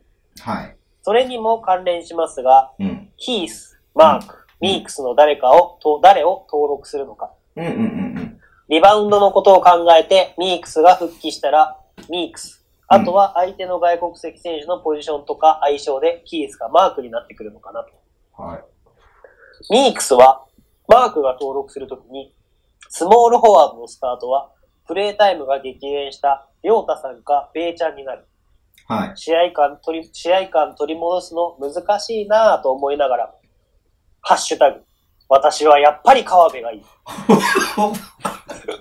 むせちゃった。ので、そんミなー力クス強い。とはマークの組み合わせも20試合はあってほしいな。過去笑い。い。うんうん以。上、迷えるレバブ、噂の R さんでした。はい。ということで。どうなんだろうね。それさ、やっぱ、ミックス入っちゃったらさ、はい。ショーンとさ、パップさ、なんかそこが渋滞してるよね。まあ、渋滞はしますね。うん。実際、川崎の第2戦が、うん。ああ、じゃあ、川崎戦は両方ミークス出てたんですよね。おうそう、ミックスで、で、ね1戦目がなんか話を聞く限りは微妙だったんですよね。そうだから、パップ、ミークス、えっ、と、キースっはていう感じだったんだよね。い。うん。それ、で、2戦目は川辺がスタメンだったんだよね。そうですね。キースが出なかったから、マークが出たから。うん。うん。どう、どうですかえそれさ、もはや、ベイちゃんの話じゃなくなってないいや、それでも私はやっぱり川辺がいいんですよ。うん。あ、こちらいただいてるあ、そっちも行きましょうか、じゃあ。あ、ごめんなさい、ちょっと、うん、いい、大丈夫。ちょっと、あちょっと後でもいいあ、いいっすよ。あの、エクストラネームが書いてなかったので、今ちょっと見見直しますね。はい、いや、でも、川辺のプレータイムがないとは思わなかったんですね。うんうんうんうんうんうん。脳震盪とかであってほなあってほしいっていうのもおかしいですけど。怪なんか我そういう怪我とかさ、例えば風邪ひいてるとかさ、まあ、そそううかいうのもありでも得るかなと思ったけこの2試合、ジャージも脱いでない感じあるじゃないですか。ど。確かにね。だからまあ、そういう系なのかなっていう。コンディション不良みたいな感じうん。とかも思わなくないですけど。うん。いや、ちょっと、ね、ありえないよね。うん。まあでも単純に、まあ、立ち位置として、うん。スモールフォワードの3番手っていうのはわかうんうんうんうんうん。る。で、、パッと、マークじゃねえや、えっ、と、ショーンがいる中で、その、ビッグマンとか4、昔は4番でも出てたじゃないですか。まあ、スクランブル的にね。うん。そうそうそう。で、まあ、その当時は、あの、オンワンの時代があったから。うん。まあでもそういう使われ方はまあ絶対ないだろうし。うんうんうんうん。いや、まあだもうから、三2番、の選手で3しょ番っていうイメージなんですけどう、ん。うーん。だから使うんだったらさ、もうは 2, 2番で使っちゃっていいと思うんだよね。ただ、シュート力ないですからね。期待値が異常に低いからね。でも、シュート力を2番に求められてないっていうのは、正直、田島しか求められてないっていうのがある。でウッチーが出てくるんだったら、ペイちゃんでもいいのかなっていう気はするよね。そうですね。まあ、ディフェンスとか高さを考えれば。そうそうそうそうそうそう。まあね、ハンドラーはできるからね。そうそうだし、ボールも持ってられるし、うディんフェンスもできるし、うんまあ仮にローテでちょっと高い選手守ってくることもできるし、リバウンドも飛び込めるし、うん。だうちの2番で、うちがね、今日もさ、橋本が、ファール2つ、ん昨日か。ファール、あ、今日か、ファール2つした後にさ、はう出てちきが、まうしたねちが出てきたじゃん。い。はで、うちじゃなくて、ベイちゃんでもいいのかなっていう気はしたけどね。うん。い。まあでも、その、まあ、内海さんの中で、何かの基準とか水準とかうんうんうんは超えてないか、えっ、と、三円戦うん。うん。の上野さんが、うん。あれした時でも出てきてないってことは、うん。何か上野さんが弾き出してるデータ的に引っかからない的なことなのかなとか。だからその、R さんが言ってる通りなのかもしれないなと思うんでね。だからもうキースのあれで使うっていうから、キースが出れるうちは、キースを出して、キースがいない試合で川辺が出るっていう風にも振り切っちゃってる可能性もあるよね。で、この2あー日、2日だけを見たら。あもしくは怪我をしてるか。まあそうですね。で他のポジションとかで使うっていう風には考えてないっていう風な使い方なのかなと思うけどね。あーでもこれさっきのあのタイムシェア、僕が話したタイムシェアの話にも繋がっちゃう気がするんですけど、ここに、まあさっきも読んだんですけど、プレイタイムが35分を超えて、この試合はトーナメントの決勝かと思いました。かっこ笑いって書いてるんですよ。うんうん。でも、多分僕思うんですけど、レバンガってもう毎試合そのつもりで戦うぐらいの感じなのかなって今僕ちょっと思ってるんですよ。まあだって、現に去年ドグラスとかそういう使い方してたし、はい。バイロンが出てればバイロンもそういう使い方してたし、まあ他のチーム見てもそういう、ね、それこそ横浜も外国籍をずっと使っててさ、うん。っていうのもあったから、別に全然それは1年通してあり得ることだとは思いますよ。そうそうそう。今にだか始らなんかもまうる話じゃないと思。そううう。ん。別に勝てるかどうかとかじゃなくて、うん。確率論的にうん。しまあ、あの、ちょっと触れちゃいますけど、今日の試合、レバンガの試合も、言うならば、カミングス下げたら負けたじゃないですか、絶対。最後ね。うん。うでん。、まあ、ってことは、カミングスがいれば勝てる的なチームにはななっちゃってるんですいやよ。もうちょっとここでもうレバンガの話しちゃいましょうよ。 流れ的にじゃあ、ここから繋げていきます だか。から、横浜にね、2連勝しました。レバンガが。で、まあ、レバンガに対しての投稿が3つ、4つぐらい来ていて、はいで、まあ、今の話で言うと、宮本さんが言ってる通り、勝負どころでカミングスを使わなかったら負けてたっていうのは、もちろんそうだとは思うんですよね。はで、じゃあ、勝負どころじゃないところで、要はその、なんだろう。ずっと使う必要があるのかどうかっていう話にもなるじゃないですか。はい。まあ、その、例えばあれですね、第一戦の20点話したタイミングとかってことですよね。そうそうそうそうそうそう。で、そっから。まあ、ただ、どうなんだろうなそっから仮に、はまあまあまあ、えっと、まあ20点離した後に、こう追いつかれたっていうところでさ、はいあの、こう、ゾーンにさ、ゾーンにこう全然攻略できなかったわけじゃないですか。い。は時に、うまくいってないのに、うまくいってない選手の編成でずっと引っ張るのはどうなのかなっていうのが一番、昨日一番気持ち悪かったことなのね。い。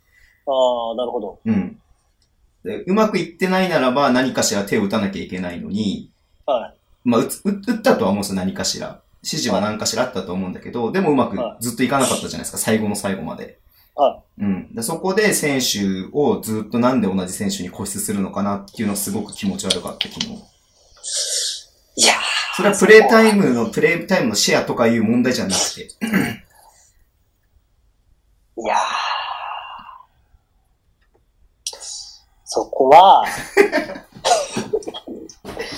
で、仮にだよ、ゾーンでさ、ガチゴチに固められたんだったら、はちょっとオリモさんを入れてみるとか、い。はそれがさ、まだ20点差がついてるんだからさ、い。は解ける前にできたと思うんだよね。い。はまあか、いや今も日うつかさ、つかさくん出てたけど、つかさくんでシューターを入れてみるとか、い。はい。ね、それこそキースの代わりにベイちゃん入れてみるとかさ、はできることってたくさんあるのに、なんでやらないのかなっていうのが一番気持ち悪かった。だからなんか昨日は素直にはいあんまり喜べなかったなって思った。ですよね。あの、お客様の言ってることは大変、あの、ご理解できるんですけれど も、なんかクレーム言ってるみたいになってたよいやー、わかります。僕もそれは思いましたよ。はいはいはい。でも、その僕は昨日の試合終わって、僕も同じこと思ったんです、全く。でも、その、こう、まあ、まず僕の思う内海さんって、うん。どっちかっていうと動かない人なんですよ。うんうんうん。いで、やそ、れって、めっちゃ動かない人じゃないですか。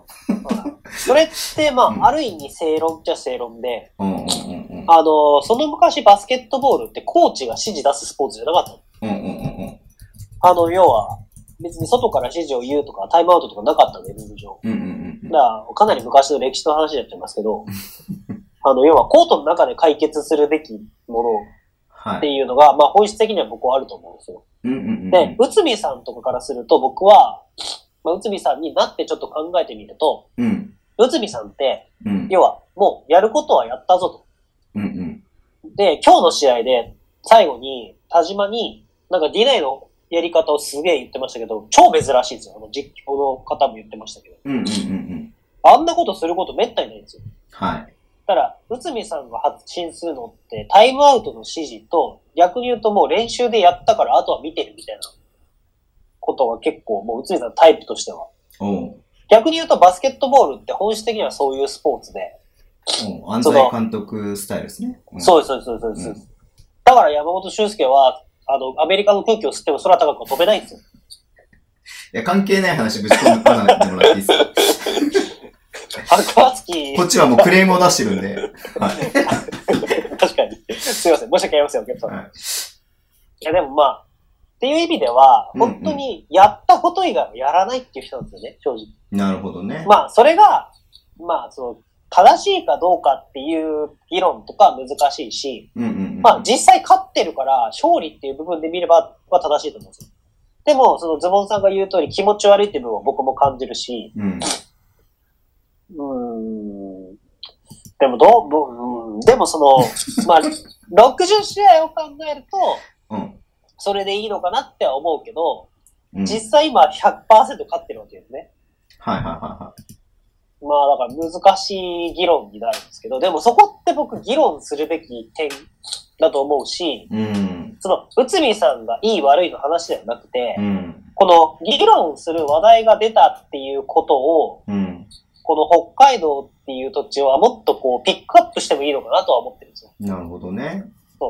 だって、その、あのーすごくスポットが当たるっていうか、うん。あの、もう、振り方が、ここまでの展開の作り方が、もう、勝利以外に求めるものはないみたいな感じのストーリー性が今、レバガでできてると思うう。んうんゴリモさんが引退することを発表しました。うん。うん。まあ、そのきっかけ、やっぱりチームが変わるタイミング。うんうんこれは勝利。うん。うんうん。最後に勝って終わりたいんだとかう。んまあ、言うならば、内容とかどうでもいいから、最後の最後はオリモさんを、要は今までの中では一番勝利数多い展開で、まあ、送り出そうみたいな感じの空気感もあるじゃないですか。うん。で今まで B リーグで何勝したんですかね、漫画ってわかんないですけど、最高。多分20、20勝ぐらいですよね。いや、そんな少なくないでしょ。いや、その、1シーズンですよ。あんた5割弱でしょ。ああ、そんな勝ってるんですかうん。うん。 ?25、6勝ぐらいしたんですかうじんゃうあ、ん水野さんの時に。うん。うん。あ、でもそうですね、水野さんの時最後まで CS いけそうな時ありましたからね。あ、それは、ほら、最後8連敗しちゃったから。ああ。うん。 伸びなかったけどね。うん。でもその、ってことはまあ、例えば30勝とかぐらいがあると、うんまあレバンが記録的になるじゃないですか。まあ、うん。まあ、ちょっと浅はかな話になりますし、こういうことを言うと喜ぶ人もいるのか僕わかんないですけど、うん。今のペースでいくと60勝するんですよ。いやいやいやいや、浅はかどころじゃなくて夢物語ですよ。いや、あれ、あ、あ、確率はありますよ。だってまだ負けてないんだからね。うん。いや、可能性はある僕なんかよ。うん。わかんないんですけど、うん。あの、僕、恋は盲目っていう部分だと思うんですよ。うんうんうん。あのー僕は結構、いつも言いますけど、なんか、とやかくすごい、なんか、お前何言っとんじゃ的なことも言われるんですよ。うんうんうんうんまあ。で、別に言われてるのは悪いことではないと思うし、うん。うんうん。まあ、意見としては、まあ、その人傷つけちゃったのかな。まあ、傷つけちゃうとちょっと僕もさすがに凹みますそうね。それは良くないね。うんそう。まあ、例えばその、これが好きだって言ってる人に対して、それは悪だっていうことは良くないことじゃないですか。大げさですけど。まあ、そういうことね。う。そうん人の好きなものを否定するっていうう。んでも僕は、あの、レバンガが好きで、こういうことをやってるんですけど、なんかこう、レバンガをフラットな目で見たいんですよね。うんうんうんあくまでも。で、バスケットボールってすごく相対的なスポーツじゃないですか。うん。うん、そうですね。相手がいなきゃできないからね。そう、相手がいなきゃできないから、例えば、今度、島根とか、次アウェーで渋谷とやりますけど、うん。例えば、島根とやるとき、島根を見て、ちょっと比較して、あ、こういうところで勝てる可能性が高いな、だったらこういうことをもっと、で、確率のスポーツでもあるわけです。うんうんうんだから確率高いところに攻める。うん。ってなると、現状の確率の高いところはカミングスがシュートを打つか、マークをシュートを打つかなんですよね。多分、レバンガからすれば。うん。って思ってるから、あんだけ打たせるわけじゃないですか。うん。で、それがまあ実際成功してるわけですよ。昨日カミングスが30、あ、昨日マークが33点取って、今日カミングスが29点取ってるんですから。それ、あまあいいや。え、いいっすよ。なんなんですかいや、マークが33点取ることは、まあそれ33点取れる選手だからすごいなとは思いますけど、はえ、それ、まあ宮本さんも書いてたけどね、毎回30点取れるわけじゃないってさ、はい。それってなんか喜んでいいことなのかなって思ったんですよね、昨日。まあ、僕は全然嬉しくないです。でしょうん。でもだから、うん。その、うーん、これ言い方難しいんですけど、うんうん。その、それは喜ぶべきことではないですけど、喜ぶべきことでもあると思うんですよ。ああ、そうなの。そそのの喜ぶべきことのことを聞きたいな。なんでなんだろう。え、素直にすごいことはすごいって僕は言うべきだと思うんですよ。でも、だって他の選手が点取れないから取ってるだけだっていう見方しかできなかったなと思っていて。ああ、まあ確かにそうですね。うん。いやでも、その、勝ったから、うん。あの、33点取って勝ったんだから、僕はそれは単純に喜んでいいのかなとは思う。うん。まあ、で今も日でも、やっぱ最あーダメだな。やっぱ中継で見ると客観的に見ちゃうからやっぱダメだなと思あっあ、てそ、いうて。それはありますね。やっぱ現場で見てるとね、多分もうこういう感じじゃないと思うんですよ。ああ、ぜ絶対それある。昨日もハラハラしたし、今日もすごかったから、やっぱ、中継で見てるとちょっと冷めた目やっぱで見ただんん、ですよね。冷め、うん、冷めた目っていうか、なんかね、なんでなんだろうなって、応援してるとそれどころじゃないからさ、それどころじゃないって言っちゃだけど。その、いやでもそれって僕、僕、いつも僕ズボンさんすごいなって思うんですけど、その、二面性持ってるのがすごいと思うんですよ。 AB 型だからね。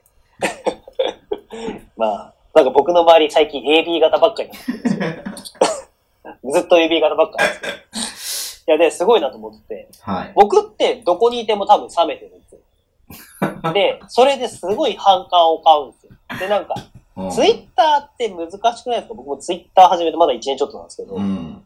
なんかすごい、なんで僕フォローされてるんだろうって思う人が、なんか、明らかに僕の悪口これ書いてんだろうな、みたいなタイムライン流れてくるんで すよ。で、まあ、それ僕意も外こそじゃフォロないの。ーいや、わかんないですけどう、ん。でも、フォローされてるから僕もフォロー返したりとかするわけじゃないですかうん。うん。まあ逆もありますよ。まあ、うんこの人レバンガのファンの人なのかなって思って、バーって見たときに、ああ、いいなと思ってフォローしたりもしますけど、なんか最近はちょっと傾向が変わってきて、まあ僕発信するようになったから、うんこうやって。で、まあ、いつもこの話になりますけど、発信すると絶対叩かれるわけですよ。はいはいはいはい。で、まあ、その申し訳ないなって思うのは、すごく気分がよく思ってる人に対して、うん。だから配信で見てるとすごく現実的なこと言っちゃうときってあるんですどうしても。うん。でで、さ、ズボンさんが言う通りだと僕も思うんですよ。うんその、マークが33点取ったけど、バスケットボールの内容を見ても、これ喜んでいいのかなって僕は思うし、でも、現地で見せたら、その盛り上がりってやっぱ5601にも入るわけですし、はいはいは開幕戦で初めて勝ったわけですしい。う、ん。やっぱこうこれ以上ない、まず勝利ってものはこれ以上ないわけじゃないですか。まあでももちろんそうね。うん。その中で、やっぱ、すごいと僕は思う人はもう一人いて、うん。やっぱ橋本選手はすごいと思うんですよ。はいはいはい。やっぱりえ20何ち点ょっと待って話待ってズボンと橋本を並べてくれるのあ、僕の中で並ん でます。いや、橋本選手のインタビューってやっぱり客観視があってちゃんと。ああ、なるほどね。うんうん。やっぱりあそこで20点話した時に勝ちきれない要因があるところが自分たちの脆さだっていうところをちゃんと分かってて、うんうんうんうん。、で、それが、要は、不安な部分でもあるけど、改善する方法も自分の中では、これから積み上げていかなきゃいけないってことは、ある程度ストーリー性をちゃんと考えてるはずだし、うんうんうん要は、なんていうんですか、そうならない、僕一番大事なのって、そうならないようにすることが一番大事だと思うんですよ。で、うん今日もちらっと書いたんですけど、うん。うんあの、ゾーンにはまってしまったとか、ゾーンプレスにはまってしまった。うんうん。で、今日、バスケットライブで、あの、実況られてたとか誰かちょっと僕存じ上げないんですけど、中村豪太さんって方ですよ。いや、いや、これ本当言いたかったけど、やっぱり豪太さんの解説、あ、実況はいいね。いや、ゴータ君はね、素晴らしい。本当あにの僕ももうそれは。まず、声の質がめっちゃいい。あーで、あのね、いいって多分、意識して聞いてなければ、はあの、なんていうの、ほら、実況の人とかでもさ、別に誰とは言わないけど、鼻声の人とかさ、はいやたら声が高い人とかいるじゃん。いますでね。気になるじゃん、なんかもう実況が。あーである集中がそっちそうにそうそそがれうるそう。そう。ある意味、ゴータ君の声って何の邪魔にもならない、ああ、確かに。なんかもう、なんだろう、何ヒーリングミュージック、なんかもう滝の音みたいな感 じ。邪魔にならない、本当川のせせらぎみたいそな。うそう、こ邪魔にならない。うん。だから確かすにそごれいは、ちょっとわかります。そうそう、すごくだからなんかね、すごいいい子良かったなって、改めてなんか意識してね、シーズン始まってさ、なんかちゃんと意識して聞けたら本当良かったなっいてや思う。、でうも、んそれ僕、忖度するわけじゃないですけど、うん。あの、町田さんいるじゃないですか。はいはと今、ブレックスの、うんうんうんえっとあの、アシスタントコーチやってい。る。うんうん。とか、あと、今やってる、あのー、ゴーキさん、松田さんうんうんうんうん。とかも、やっぱりその、こう、頭いいんだろうなってすごい思うんですよ。まあ、あの、ゴータ君含めて。いや、いいでしょ、めちゃくちゃ。喋これのない。なんか、うん、その邪魔にならない感じと、伝えるべき情報を適切に伝えてくれる感じ。うんうんうんで、これから必要な情報を前に置いといてくれながら、ちゃんと今の話もしてくれるしうん。、うんうんうん。その情報いらなくなったらスッと下げてくれるし、うんうんうんで、僕はすごい思うんですよ。うん。うんうん。で、何の話しようと思ったんですかごめん ね。まあ、いいっすわ。まあ、いいっすわ。あ、そう。 じゃあ、でちょっと、はい、どうぞ、いいよ。うん、はい。あ、そう。で、僕がすごい思うのは、あの、まあ、勝ったこととか、33点取ったことって喜ぶべきことだと思うんですけど、あの、その裏側に絶対、あの、事実として、はい。 20点離れたんだけど、うん。えっ、と、追い詰められたっうてん。いう現実があるわけですよね。はい。その現実を考えずに前に進むことはできないわけですよ。そうで、なねんか。僕言ってる、変変なこと言って変る。なこと言ってないですよ。だって、な多分もちろん、もちろんみんなね、それは、チームの中で、めちゃくちゃ話してると思うんですよね。うん、で、僕がいつもうん。あの、北海道に対して多分批判的に聞こえる部分って、要は今日、なんか流れに乗り切れなかった部分も、僕、一部の要因にそういうとこってあると思うんですよ。おうんうんうん。なんとなく、こう、いつも空気感とか雰囲気とかの話になっちゃうんですけど、なんか、20点離せたんだから、レバンガがちゃんとやれば圧勝できるよね、ははは、みたいな。ああ。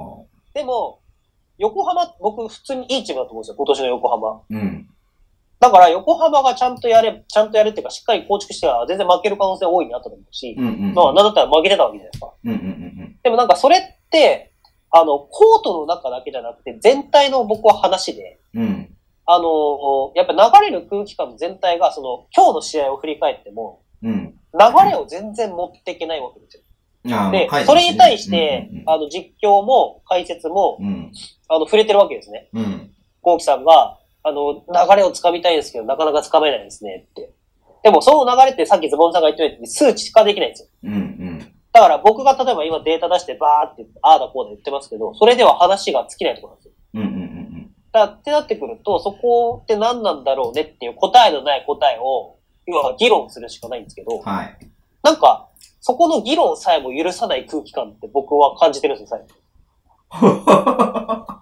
え、これ喧嘩打ったそんなのがあんのうん。いや、なんか、いや、僕、あ多分、だから多分みんな僕のこと嫌いなんでしょうね。まああ、ー嫌いな人多分、ポッドキャスト聞いてないと思うんですけど。うんいいんじゃないですか別に嫌われいやでもうん、あその僕分はで宮も本さそんれのこと好きな人いっぱいいますから大丈夫ですよ。いや、俺、僕それって評価だと思うんですよ。うんうんうん。だって要は、気にされてるから。うんうんなんか、僕のことが本当に嫌だったらフォロー外すと思うんですよ。うん。うんでも、なんかですね、すごい僕の出してるツイートの後にめっちゃ付け加えて、こういうの嫌だな、みたいな、ぼあれ僕のことか、みたいな人が結構いるんですよ。ってことはフォローしてるじゃないですか。まあそうね。うん。そうだから気にはされてるんで、うんうんそれって、なんか、すごい、ちょっと、多分僕の方が若いかもしれないんで失礼かもしれないですけど、うん。あの、羨ましいんだと思うんですうんうんうん。自意識過剰かもいいんだけど。すげえ自意識過剰っすね。いいっすね。そういう目線で見れることが本当は羨ましいんだけど、うんうん。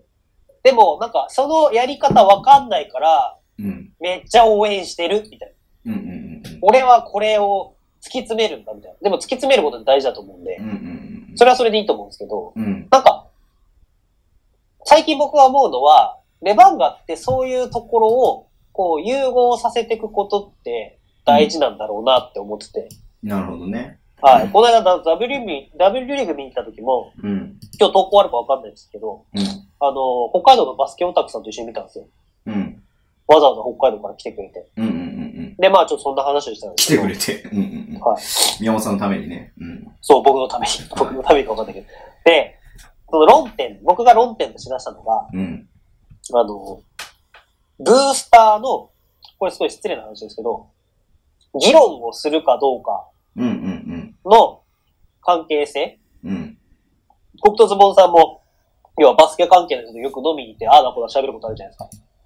そこって、あの、世帯と収入が関係してるんじゃないかって僕ちょっと体験持ってるんですよ。どういうことどういうこと全然わかんない。え、これ、うん。喋っていいのかななんかすごい批判っぽくなるから。あれなんですけど、これは仮説ですよ、あくまで。調べたことだし、調べようもないんで。はいはいはあのーこれは印象論なんで、すごい、あの、し、僕すごく素晴らしいことだと思うんで、あれなんですけど、い。うんあの、北海道のブースターの方のツイートを見てると、うん。うん。あの、節約しなきゃっていう言葉がめっちゃ出てくるんですよ。うんうんで、それはなんでかって考えると、要うはんチケット代をだ捻出するためとか、まあと遠方から来る方もいるんですよ、北海道中から。うん。うんうんだから、あの、節約をしてレバンガに応援をしに行く。うん。うん。でも、これ僕って、僕の中では結構普通っていうか、うん。なんか同じ感覚なんですよ。うん。でもこれ、東京に、の人と関わってるちょっとカルチャーショックな部分が、うん。東京の人って平気で、あ、あの、オリンピックの、あ、オリンピックじゃないワールドカップの応援とか行ったりするじゃないですうか。んうんうん。あと、めっちゃ遠征飛び回る人とかとも最近よく知り合って話すはするんで、あの、埼玉でも一緒に飲んだりとかしたじゃないですか。はいはいはい。あの、選手を追いかけて、どこどこまで行ったりとか、あその人のは後ど東京こ行のっ人じゃたないとけか、どね。東京じゃない人、東京じゃないです けど、まあ、その方はね、いろいろ、こう、やりくりしてやってるんですけど、うん。でもこう、いや、来週は、チャあの上海行ってきますとか、結構言うじゃないですか。だからそこって僕、あの、家族構成とか、要はファン層うんうん。の、あの、収入の関係と関係性があるのかなと思ってて。うん。だから結局やっぱ東京の方が、収入が基本的には高いはずなんですよ。うんうんうんだから、議論するって、日本人ってやっぱ議論ってあんま得意じゃないじゃないですか。うん。うんうんだから議論するっていうよりも、この後飲みに行こうよが議論になってる可能性が高い気がしうます。ん。うんうんで、僕らも結局バスケでああだこうだ言ってたら、いや、今日の試合さって話になるじゃないですか。うん。うんうんでもなんか、僕、北海道が逆にわかんないんで、北海道の方にこれ聞いてみたいんですけど、うん。うん。北海道の方って逆にこう、そこで、じゃあね、お疲れって言って別れる人が多いのかなみたいな。いや、みんな飲んでますよ、結構。いや、それはズボンさんの周 りでしょきっと。それはズボンさんが飲むからそういう人が周りに集まるだけで。なるほどね。で、例えうんばアルバルクの、確か、ブースターの、あのー会員アルバルカーズに入ってる人の、確か半分ぐらいが男性の40代、50代ですね、確か。うーん。だから、アルバルクがそれを出してるんで、確かデータで。データっていうか、あの、感謝祭かなんかで出すんですよ、確か。えー、半分も半分ぐらいが確か男性で、えー。確か40、50ぐらいなんですよ。へでも確かにアルバルカーズの人に見つかると絶対飲みに行くんですよ。ー。見つかると。だから僕ちょっと一人で、あ、でもね、これが、すでにこのマインドが僕、ドサンコなマインドなのかもしれないですけど、おー。要は一人で行ってそっと帰りたいみたいな。うんうんうんでもなんか、こう、盛り上がりたい的な人もいるじゃないですか。うん。うんだうんからそういうのが、要は、この後飲みに行こうよ、みたいな。うんうん。で、も、正直僕も要はお金が続かないから、飲みに行くのしんどいからって思う時はあるんですけど。うんうんうんでもなんかそれをやっぱみんな結構いろんな人、もうみんな行くんで、うん巻き込んで。うんうんだ。からそういう意味では、なんか盛り上がり方がうまいってそういうことなのかなっていう。で、よく鍛えるもなんか盛り上がり方がいまいち盛り上がってないみたいな話ありますけど、うん。やっぱそこって道民性な部分っていうか、うん。こう、その県民性的なものが出てくるんだと思うんですよ。うんうん確かに、あの、いろんな人たちが集まって盛り上がってるっていう事実はあると思うんですよ、僕は。うん。うんうんうん。で、も、例えば、ファミリー層が多ければ、家族で来て、家族でそのまんま帰るって可能性もあるだろうし、まあね。う。うんん。なんかそういう、こう、なんか、逆に言うと、最近僕が、あの、ポッドキャストを向こうでやった時に、うん。こう、話を聞いてると、なんか、基本的に一人で行ってますって人も結構いっぱいいたんあであすよー、。ねそれはね。そう。まあで、コミュニティがないことがうん逆に悩みだったとか。うんうんだから、そういう意味では、なんかそのコミュニティの作り方が下手なのかもしれないし、収入じゃなくて。うん。おう。下手っていうとあれですまあ僕も下手だからなんとも言えないですけど。だうん。からそうやってこう、なんか、でも、議論って、いろんな人が集まらないとできないじゃないですか。はいはいは例えば、僕とズボンさんでも、あいつも言いますけど、観点が違うから、いはい。うん。初めてそこで、えー、そこはさ、ってなるじゃないですか。うんうんうんでもなんか、その議論に慣れてないと、自分の嫌なこと言われると、うん。うん。ちょっとなんかそれは拒絶したくなるじゃないですか。うん。まあ、それはそれね、人それぞれ違うからね、んあるから考えはね。そうんでも、あの、ちらっと前も書いたんですけど、僕がズボンさんと知り合って、この人すげえなって、あの、橋本並みにすげえなって思ったのは、イエーイ。あの、僕絶対が、騙されてるけどね。うん僕が、いやー、ちょっとこれわかんないんすよって言った時に、いや、わかんないことはわかんなくていいんじゃないですか、みたいなことをズボンさんが言った時に、こいつすげえなと思ったんですよ。こいつ呼ばれだ。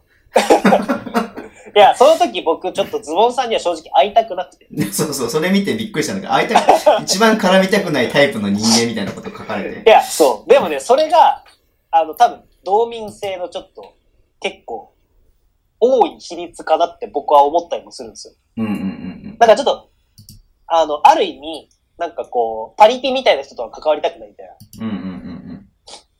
だから、あの、志村 GM とはうまく関わるんですよ、僕もきっと。 志村 GM とクラブには行けないっていう。 まあ、っていう、まあ、そう、のがあって、うんなんかそういう、だからやっぱ、その、田島も、あのーダブドリに書いてましたけど、はいはやっぱり少なからずそこに地域性、県民性、道民性っていうのが入ってくるはずなんでい。、うん。なんかそういうのも、こう、最近すごいやっぱ、より一層考えるというか。だって、怖くないですか僕が発信した後になんかそういうなんか、 こういうの発信してる人嫌だな、みたいな発信がポンとタイムラインに出てきたら、気にしすぎでしょ。いや、僕は確かに気にしすぎです。だって、で、さ、やっぱ、前、前に出ると、やっぱり叩かれるのはもう当然だと思ってね。そうでも、叩いてください、どんどん。なんかそういう、まあよく叩かれるうちが花だって言うじゃないですか。そりゃそうだ。うんそうでもなんかこういろんな人に僕もズボンさんとこうやって始めたことによって出会うことによってすごい一番の学びがみんな叩かれてる経験をしたけどいや叩かれんだよねぐらいな感じで流してるところがすごいですよ。 でなんかねそれがやっぱね東京の人って感じがするのすごい。そうなんだ。そう。やっぱへ北ー海道ってこれ僕もだけかもしれないですけど叩かれること嫌に嫌うんで。いや、そりゃ好まれて叩かれる人はね、そんなにはいないけど、でも叩かれない方がやっぽど嫌だなと思いますよ。相手されてないってことだから。そう。いや、でも、なんかその、この間そのバスケオタクさんとも話したんですよ。うん、うんうんうん。そしたら、バスケオタクさんの友達もそうだとか、こう、東京に行った友達がいて、うんうん、全く宮本さんと同じこと言ってるっつって。えー、違うって。うんうん、そう。で、あの、迷えるレバミの R さんも、うん噂の R さんうんも、うん。なんか北海道じゃないんですけど、北海道の友達うんうんが来たら、北海道のことを宮本さんと同じことをその子も言ってるんですって、北海道に、え北海道に、まあバスケやってるらしいんですけど、その友達が。ーうんうん。なんか北海道にいても、なんか成長できない気気がするみたいな。 いや、それはちょっと極論ですよ。ああ、ウケる。うん。そうなんだ。まあでも、それは若干僕も感じるんですよ。えー、まあでも僕がてて言い方がこういう感じなんで、まあ嫌われるのはしょうがないと思うんですけど、うん。なんかでも、その、そういう人って結局数が多い方に群がるタイプなんで、まあまあ、それは居心地のいいところに行きますからね、人はね。そう。んで、も、その、すごく最近僕が思うのは、その居心地のいいところ、コンフォートゾーンですよね。うんうんうんうん。から出てかないと、うん。その新しい発見も、あの、成長も何もないと思うんですよ。それはヤマモンと知り合ってすごい思いましたけど。うん。それはそうっすよ。うん。だからそういうところをなんか北海道から出てくるっていう、なんていうの北海道から出るわけじゃないんですけど、うんうんうん。北海道にいながらもやっぱり北海道じゃない感覚を知ってこうとすることって北海道がやっぱ大事かなっていうことがすごく思うんですけど、時間大丈夫ですかいや、まだ全然お便り半分しか読めてないからね。やばい。じゃあ今のところはカッ ト。いいです、別に。じゃあ、一応さっきの流れはもう全然無視しちゃってますけど、はいえっ、と、河辺様のね、投稿来てるんですよ。お、え、すごいですね。でもすごい端的なんで、はじゃあ一言でいいですかはい。一言で答えてくださいね。はいえーエクストラネーム、キラキラ星さん。はい。えー、ありがとうございます。ありがとうございます。えー最近レバンが北海道に注目してるのですが、河辺選手の特徴を一言で言うなら何ですか、教えてください。っていう一文が来ましたので、一言で教えてください。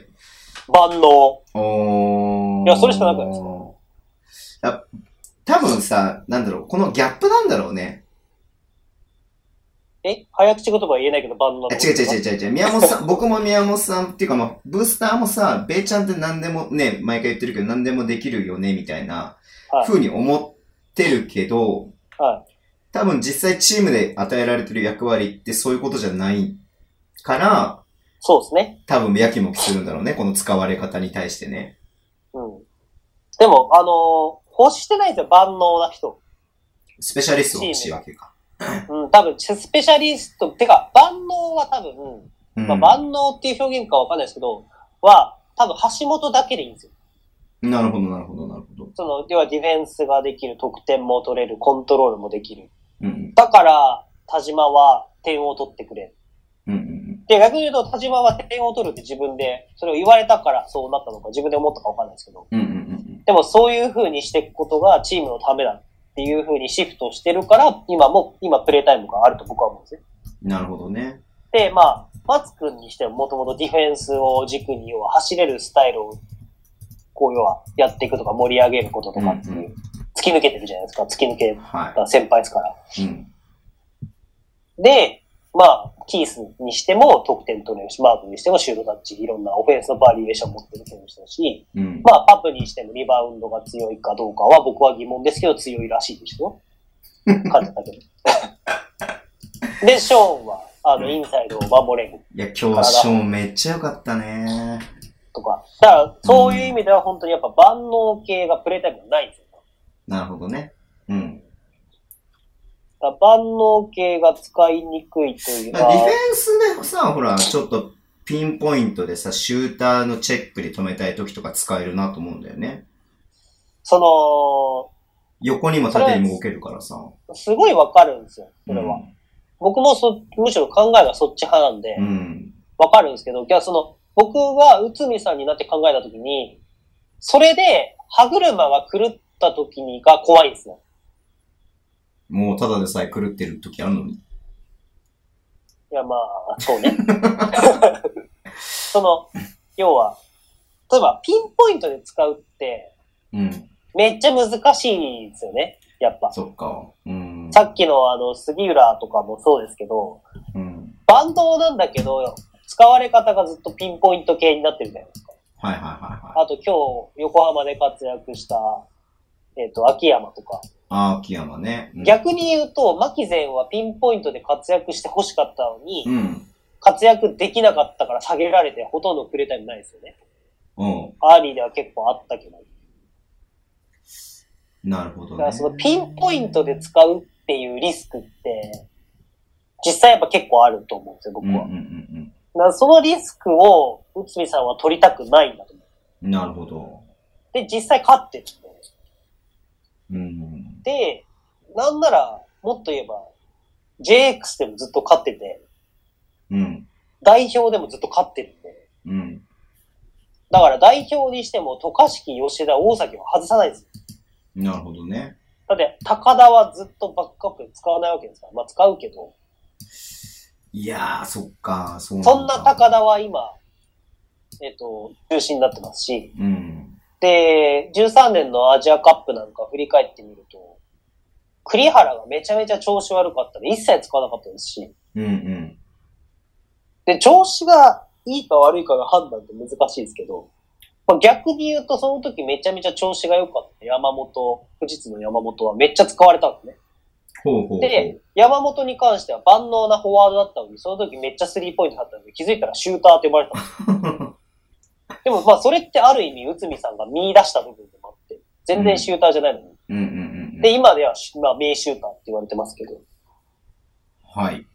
だからそういう要は、やっぱ、うん、まあ、そう、どうなんですかね。確率論を考えたとき、やっぱりそっちに触れるのは怖いっていうのは分からなくはないんですよ。うん。だから、タイムシェアっていうのは正直、まあ、内海さんの頭の中にあんまりないかなっていうのは僕は、まあそう、明らかにそうですよね。う。ん。いやー、まあいいや。これ言うと長くなりそうなので、投稿いき、あの、お便りいきますね。でめっちゃ気になるんですけど。いいっすよ。エクストラネーム、のっちさん、はいいつもありがとうございます。ありがとうごあ、ざ仮いが外れましたね。いつものっち仮さんだったんですけど、のっちさん、ます。仮が外れまもした。う、はノい、ッチで決まったんですよ。ズボンさん、宮本さん、お疲れ様です。はい待ちに待ったレギュラーシーズンが開幕しましたね。明けましておめでとうございます。おめでとうございます。えーレバンガも開幕戦に勝利し、えー昨シーズンから続いている22連敗から脱却しました。そして開幕戦は勝てないというジンクスも打ち破りました。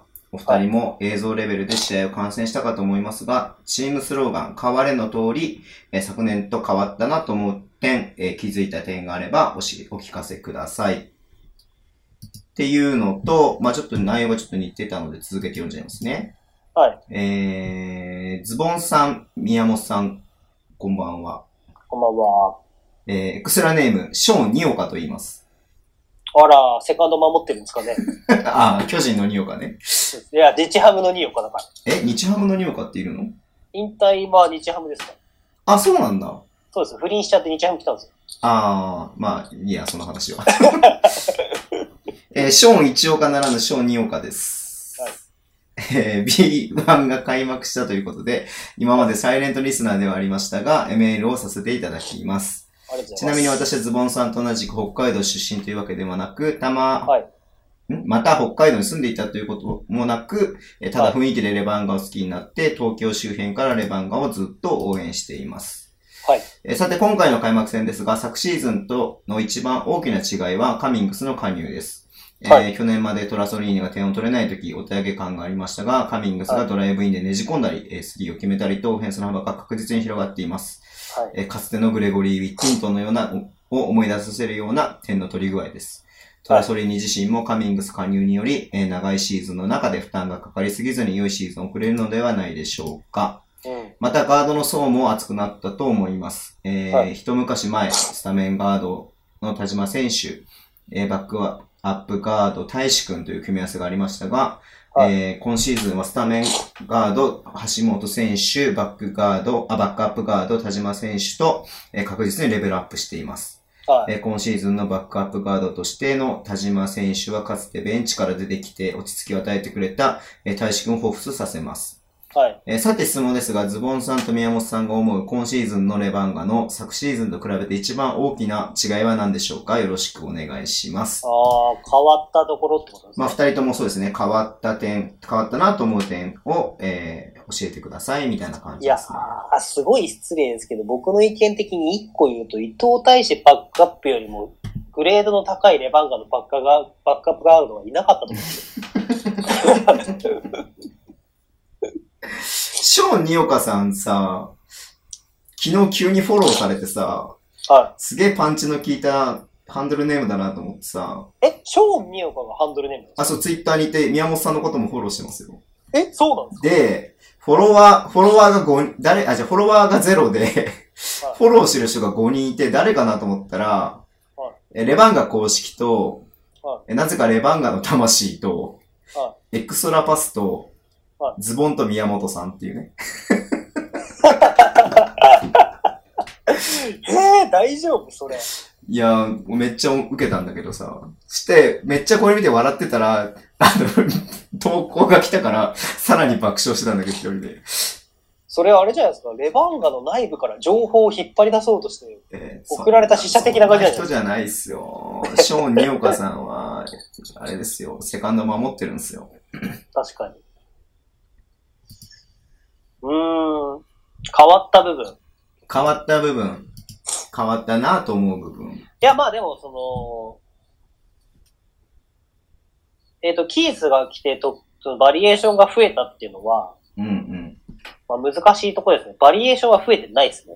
うんうんうんだってキース一辺倒とマーク一辺倒になっただけなんで、うん。うんうんうん。バリエーションって考えると、正直、水野幸太体制が一番バリエーションは多いですよね。うんうんうんうん。確かに。うん。なんか別に、あの、ずショーン・ニオカさんの投稿を否定する、あの、あれ、否定するコーナーじゃないですからね、宮本さんね。いや、議論、議論。これが議論。誰からもお便り来なくなりますよ。全部お前らの意見をねじ伏せてやるっつって。なんだろうね。まあ一番、だから、こう、何が違うかなって思う。だって外国籍選手は点を取るじゃないですか。はで、しまあさっき言ったようにバリエーションの話じゃないけど、はい結局去年も苦しいところでドブちゃんにポストアップして、ゴリゴリでなんか確実に点取れる可能性が高いところで勝負するみたいなところで言うと、はい。まあ外国籍が点取るのはかか変わらないなとは思うので、はまあ、そういった部分でね、橋本選手の加入が一番でかいかなっていうのは、おこれもらった時に思ったかな。ですよい。ね。まあそうですね。橋本が一番でかいですけど、で、朝日まが、そ、それによって朝日が伸び伸びプレーしてるなっていう感じはすごいする。まあそうですうんね。うんうんその、はっきり、自分の中ではっきりしたっていうか、うん。うん。その、うーんその数値化はできないですけど、うん。レバン、あの、18チームの中で、橋本が入ってくる前の、例えば昨シーズンとかその前のシーズンはい。そう、昨シーズン僕がレバンガが苦戦した理由って、決してそのヘッドコーチがどうだとかうん。いうわけではない、他の選手がどうだってわけじゃないんですけど、うん。僕の中では伊藤大使がいなくなったことなんですよ。うんうんうんその、要は、田島朝日をスターティングガードでまあ使ったりとか、まあ去年はネトさんはマツ君を使ってましたけど、うん。うんうん。あの僕ネトさんの判断間違ってないと僕は思ってるんですよ、すごい。はい。結局、田島朝日ってやっぱりスリーポイントを打つことによっての輝きがあるんで、うん。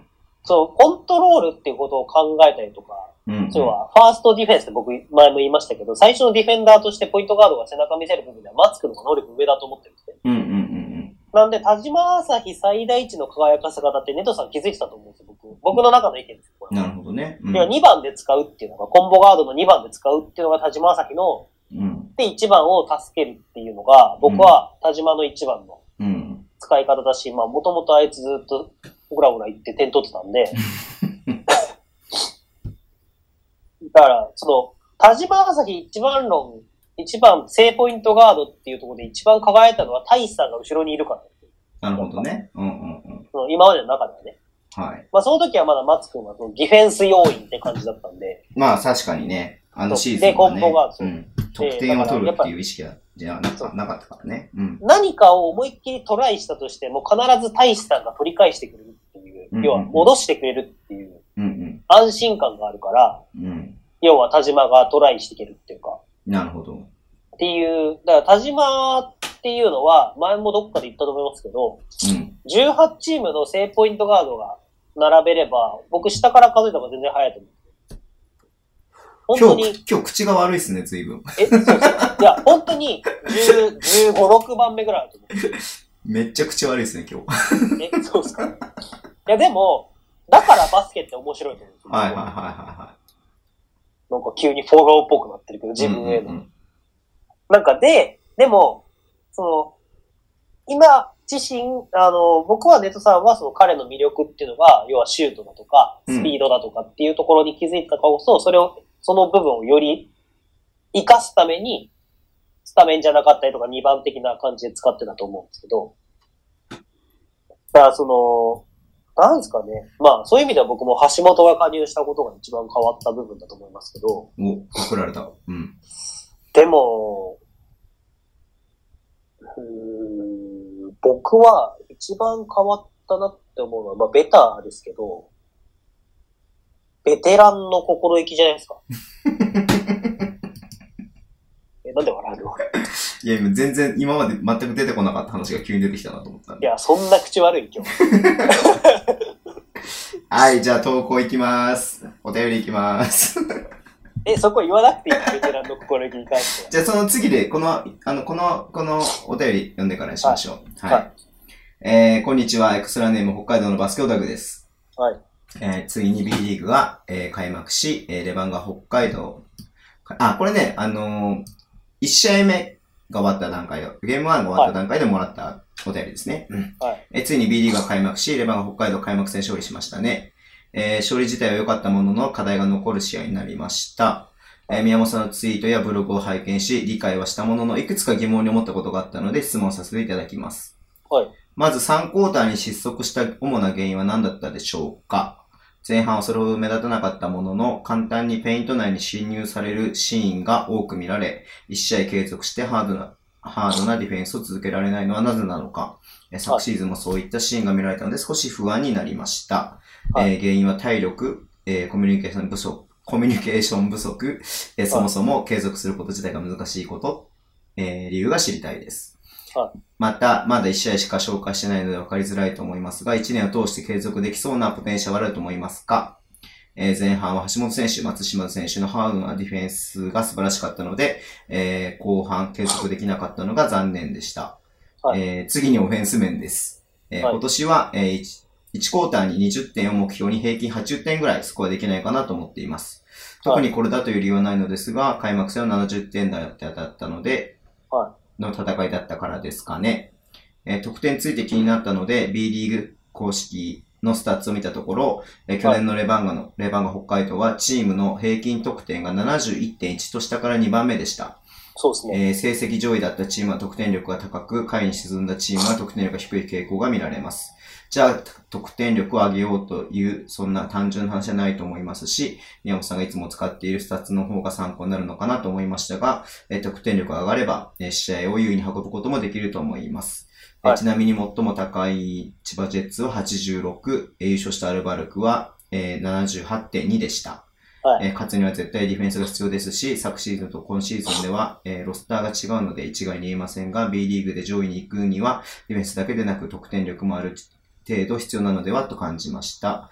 えー平均80点取れたら必ず勝てるというわけではないですが、えーリーグの流れというものが、流れというものか、えー傾向がそういう、そうなら、そこを目指しても良いのではと感じました。と同時に、はいレバンが独自のやり方もあるのかなともお二人はどうお考えですかご意見ご意見聞かせてください。あとはと、とにかく今シーズン僕たちはこういうバスケをやるんだという方向性を見せるシーズンにしてほしいです。ありがとうございます。ありがとうございます。まあ、えっと、まず最初のあれ話は3クォーター失速した原因。と、あと、まあ、得点についてですね。はい。うん。まあ、さっきちょっと3クォーターの話しちゃいましたからね。はい。あれ大丈夫ですか大丈夫ですけど、失速した原因ですかはい。いや、リバウンドじゃないですか。あー。まあ僕は、その、インサイドで肉弾戦に向かってったからだと思います。なるほど、なるほど。あの、まあ、もう口悪いからいいですけど。まあ、すねないでくださいよ。 いや、すねないでくあださいよ。の勝てないって分かってるのに、うん。勝ちに行こうとしたのが間違いだと思います。その、インサイドで。うんうんうんうんあの、よくズボンさんが言うじゃないですか。うんうん。その、勝てないんだったら違う方法でやればいいけど、うん。勝てないけど勝てると信じ込んでやってるのが、うん。うん。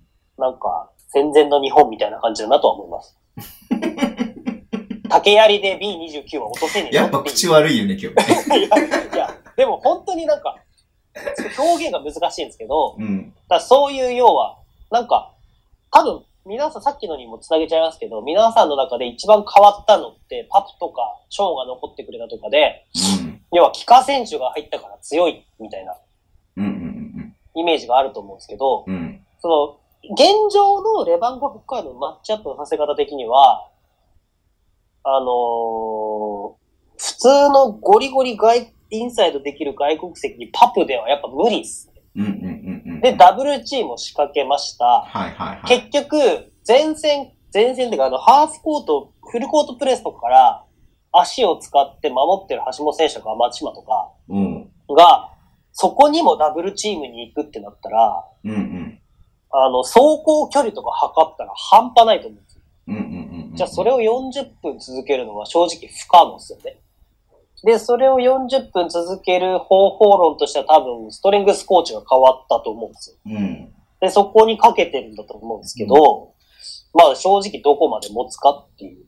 宮本さんが言ってたことを引用すると、多分3クォーターの初めで、はあの1クォーター、2クォーターのあのディフェンスができてたら、はそこで試合決められちゃったんですよね。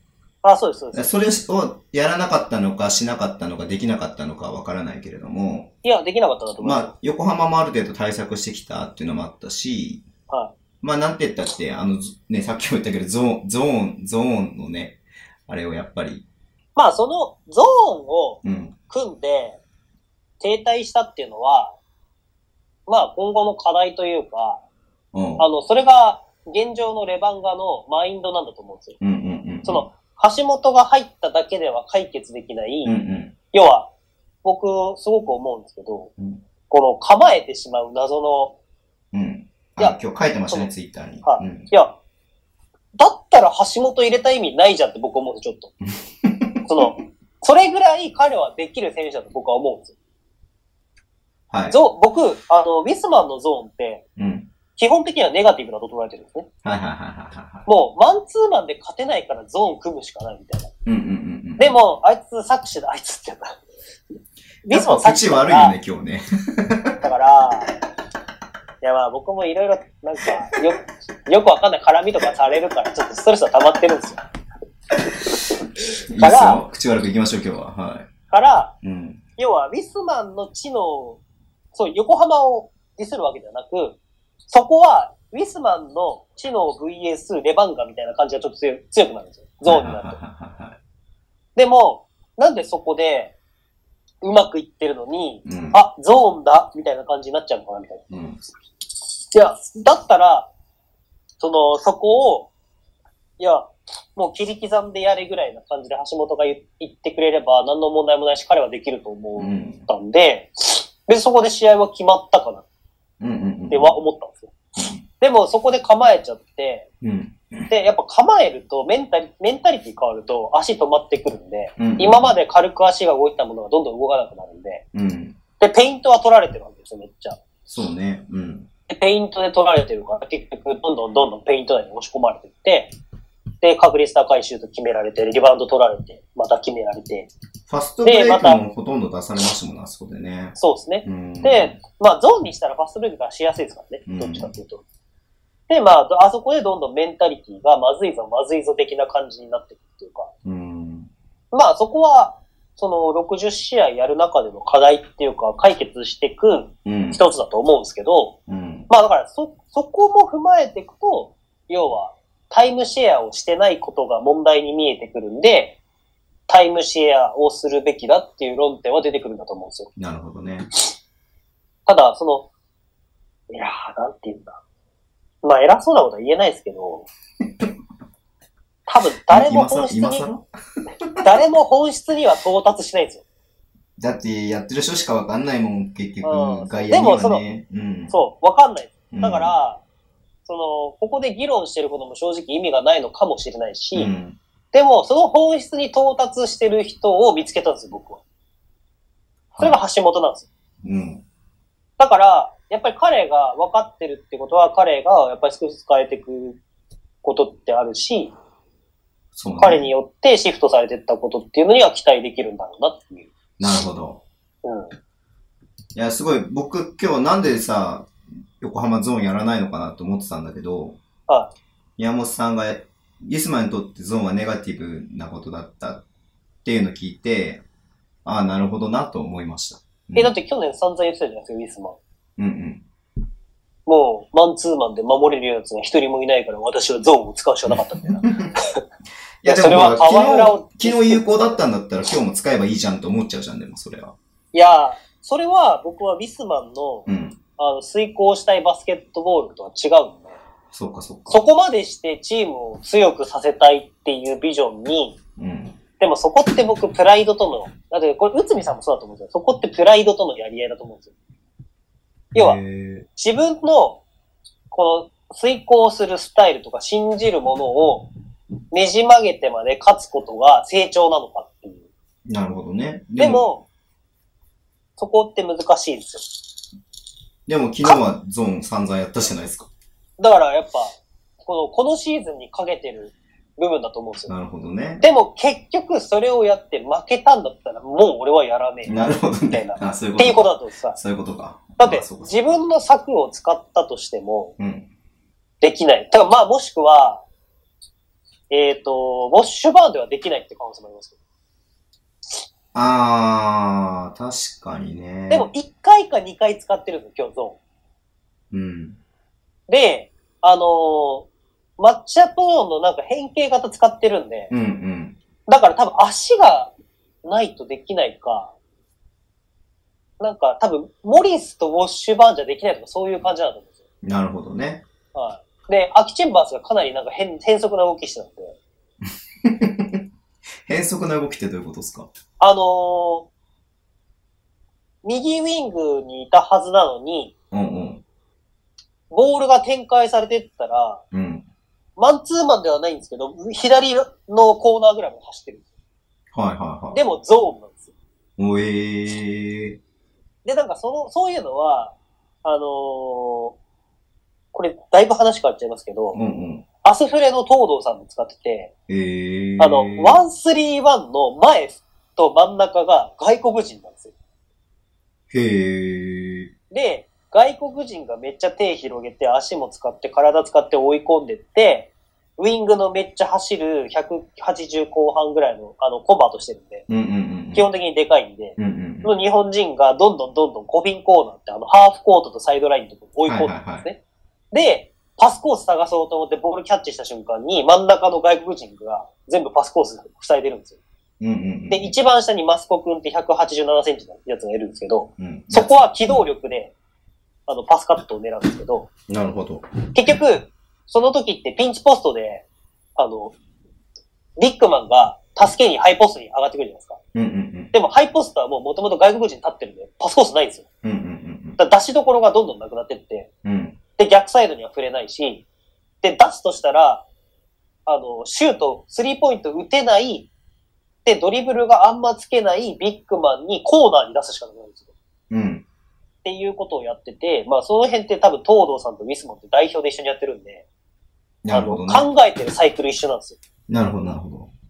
だからその辺が遂行できる選手と遂行できない選手がうんうんうん横浜にもやっぱりまだいると思うんで、うんうんうん。だからウィスマンが思ってるポジティブなゾーンができないのであれば、ゾーンはネガティブになるんでやらないんですよね。おー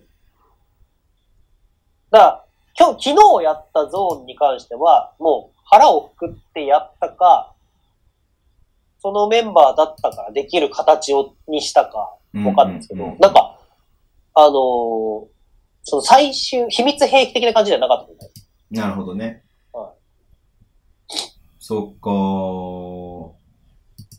すいません、ありがとうございます。よくわかりましたは。うん。あと何でしたっけえ、オフェンスについて。オフェンスについて。まあ、だから、上位に行くには、ディフェンスだけでなく得点も、力もある程度必要なのではと感じました。あーまあ、もちろんそれはそうですよね。まあ、内海さんは80点取って70点に抑えるみたいな目標出して言ってましたもんね。まあ、点、ね、だっていくら抑えても点取れなかったらもちろん負けちゃうから。は ただ、どうなんすかね。どう、どうなんだろうなっていう。 延長戦すごかったっすね。まあ、すごかったですね。作戦名、キーカミンス。グス。 あの、え、どうなんですかねこれ、リスナーの方にも聞きたいんですけど、うん。あの、さっきズボンさんも言ってましたけど、うん。あの環境下で鍛えるにいたら、うん。間違いなく盛り上がると思うんですよ。うんうん。でも、あの、配信で見てると、なんかちょっと、こう、ちょっと外から見てるというか、そういねや。まあ、一個これ、入んなかったらどうすんだよ、みたいな感情も出てくるじゃないですか。うん、まあでも、そこまでじゃないかな、僕は。あの、僕は、最近僕が思うのは、最近っていうかずっと前から思ってるんですけど、あの、オフェンスの構図の問題だと思ってるんですね、面白さって。うん。で、これは話すと2時間ぐらいかかるんで、うん。じあの、いつかどこかで希望者にはこ話そうと思うんですけど、こから頑張りましょうか、西さんまあそうですね、2時間話すと朝まで行けますからね。 まあでもその、面白い、ざっくり言うと、うん。面白いって、なんとなく、多分渋谷とか、僕もまあちらっとしか見てないですけど、うん。感じるチームって、あのーボールを中心にした関わってる人数の関係性のバランスがいい。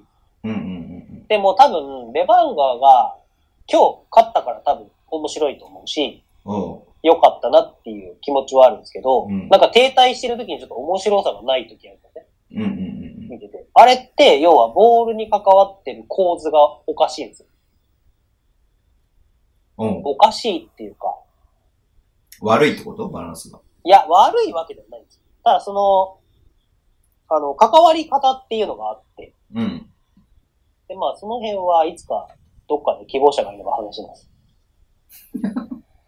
そこまで話しといて、なんかあれなのかも、前かの。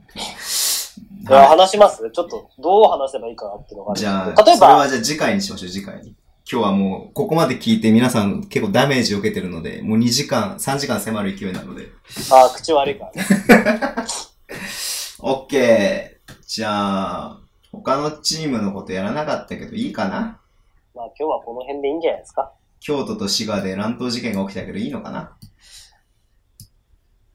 京都は、でかいですね、スタメンが。おー。岡田くんの、なんか、連続スタメン出場記録が途絶えたらしいですね。あ、そうなんですか。はい180試合だったんだけど、3年間ずっとスタメンだったんだけど、まあ、その手あ B リ術ーグ以を降したことによっうて、んそう、今まあ回仕方スなタいでメすン外れたんでう、んでもなんかもともと手術して9ヶ月って言われた怪我が4ヶ月ぐらいに治ったへらしい。ー、すごい。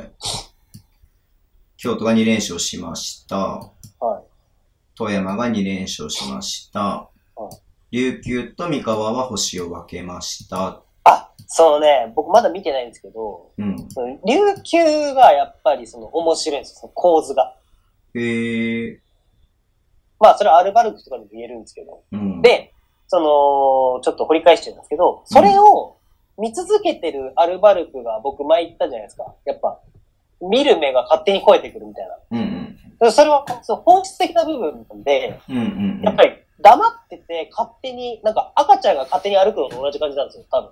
うん。うんうんうん勝手にみんな歩いてるから自分も歩きたいって思って歩き始めるみたいな。のと、感覚が一緒で、アルバルカーズの目が、この間あの、au さんが出てくれたじゃないですか。はいはいはい。で、僕は予想外にあんなにこの人バスケちゃんと語るんだと思ったんです けど、英雄会をもう一回やってくださいってさっき投稿ありましたよ。そうで、人気じゃないですか、au 会。はい。でも、その au 会が人気な理由もわかるんですよ、丸聞いてると。うんうんやっぱりその、なんか、そのバスケットボールの面白さみたいなものをちゃんと au さんが語ってるんですよね。うん。はい。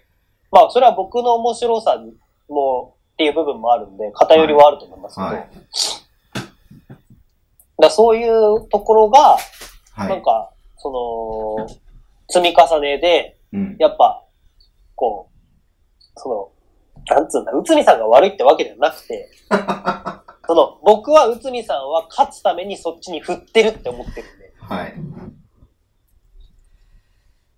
で、そこに対して、うん。なそこの本質的な部分をなん分かってる人たち、まあだからズボンさんとか、僕はズボンさんも分かってると思うんですけど、そういうのが見えてる人とかっていうのは、なんかこれでいいのかなって思ってるんだと思うんですよ。うん。で、まあ見えてないって言うとすごい失礼なんですけど、うん。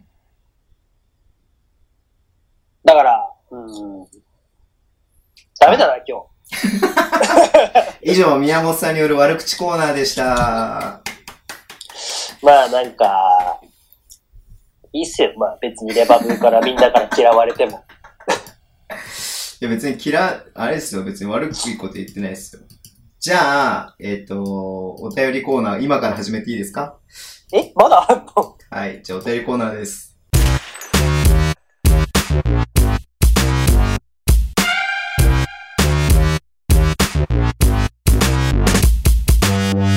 お便りのコーナーで散々お便りがありましたけど、はい。えっ、と、来ましたよ。アカデミックなポッドキャストっぽいお便りが来ましたよ。え大丈夫かな答えられるかな悪口しか言えないな。はい。まあ、この一通だけなんで、まあ、サクッといって、はいえっ、と、エンディングしましょうか。解散してビールでも飲みましょうか、じゃあ。もうこんな時間だけどね。はい。はい。初投稿です。松と申します。はいエクストラパスは NTR を聞いて知りました。あありがとうございます。ありがとうございます。えー、B リーグなど関係ない話になってしまうのですが、自分は友人が中学校のバスケ部の顧問をしているんですけれども、たまに練習に参加したりしています。はいえーここで質問なのですが、初心者の子にはまず一番先に教えてあげるとしたら、パス、シュート、ドリブル、どれから教えてあげたらいいと思いますか教えてあげる子にもよると思いますが、宮本さん、ズボンさんの意見を聞かせてください。よろしくお願いします。でもこれは指導といえばズボンさんですよね。 PS、NTR ファンタジーはズボンさんの分まで頑張ります。ありがとうございます。ズボンさん外れたんですか外れたけどなんかね、姉妹リーグみたいなのを作って、なんか復活して当選しませんでしたうん、と復活もそれも当選しなくて、で、姉妹リーグみたいなのを作ってやるってことになって、 ?G リーグ的な感じで。そうそうそうそうそうそう、それに参加することになりましえー、た。えしかも、マスさんあれだな、ドラフトピック1位とかって書いてあった。あれ気のせいかな見間違いかなるなほど。あ、すいません、いいっすよ。はい。え中学生を教えてるうん、小学、あ、ごめんなさい、中学生のバスケ部の顧問が自分のお友達で、たまに練習に参加します。うんなんか中学生ですよね。うん。難しいですね。え、もう、シンプルにパス、シュート、ドリブル。宮本さんはどう、何か教えてました僕はドリブルですね。へー。結局ドリブルの要素が全部入ってくるんで、シュートもパスも。あーあ、正確にボールを下につくっていう動作が、正確にボールを投げるっていう動作になるってことあそうです、そうです。要はハンドリング。まあ、ハンドリングとドリブルっていうのはまた話が違うんで、ハンドリングからやるべきだと思うんですけど、うーん。あの、ハンドリングとドリブルって同じと思われてる人結構いますけど、うんうんうん。僕は厳密に言うとハンドリングとドリブルは違うと思うんで、はいはいはい。要はハンドルすると、要はキャッチするとか、ボールを、まあ、要は回すとかっていうところとか、扱うっていう部分うんうんうん。と、ドリブルはまた話が違ってくるんで、なるほど。で、あの、ついでに結構来たんで、あ来たっていうかこれの話なんで、あの、ついでに別に大した情報じゃないですけど、うん。言っとくと、ドリブルって、うん。あの、ちょっと、この間、レバブの迷えるレバブ R さんと話をしたんですよ。おうおうで、あの、女子の本橋奈子選手いるじゃないですか。はい。ビッキーズ。はい。で、あの人なんか、スルスルってこうドリブル抜けていくじゃないですかう。んうんうんうん。あれ、見ました女子の試合。あ、見ましたあんまよ、見てない女子の試合見ました、見ました、見ました。で、あの、元本橋選手が、その、うまいのって何だと思いますいえ、なんでそういう質問なんですか や、あれを見ると、うん。あの、多分ドリブルドライブがうまいとか、ドリブルがうまいって話とか、ステップワークがうまいって話になると思うんですけど、へえ、なんだろうね。いや、別にそれは深く考えなくていいですよ。緩急とか。ああ、そう、そういう風になると思うんですよ。うんうん。でも、た、あの、僕ドリブルって、あの、大きく分けると、二つ要素があると思ってて、おうまあ、これってなんかスキル講師とかで話すともっと深くなるんで、逆にスキルコーチに質問した方がいいと思うんですよ。うんうんうん僕はスキルコーチじゃないんで。うん。ドリブルって、ボールを扱う、まあ、ハンドルの部分ですね。ハンドリングの人と重ねますボールを扱う技術と、うん。要はドリブルを思ったようにつくうんうん。技術と、ドリブルに身体操作を合わせる技術があるんですよ。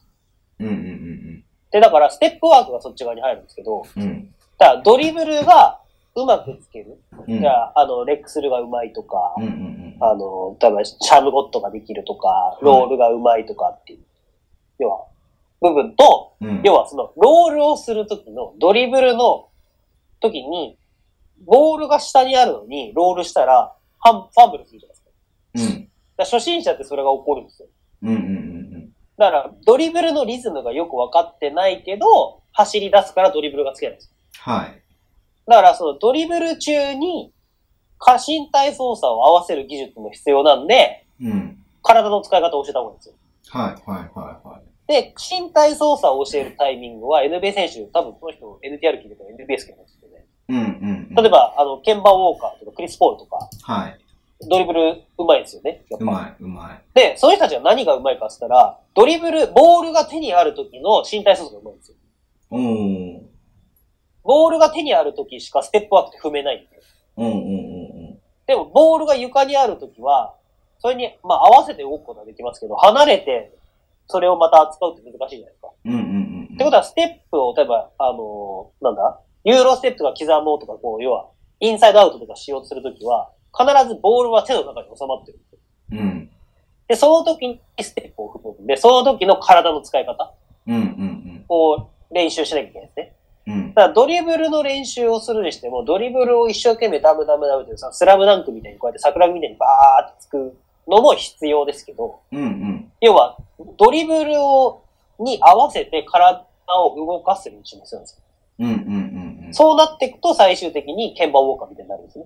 うんうんうん。まあ、ってなってくると身体操作、体の使い方の練習をするべきだと思うんですけど、うんうん例えば、あの、全然関係ないですけど、あの、逆立ちの練習とかしたらどう思いますうん。なるほどね。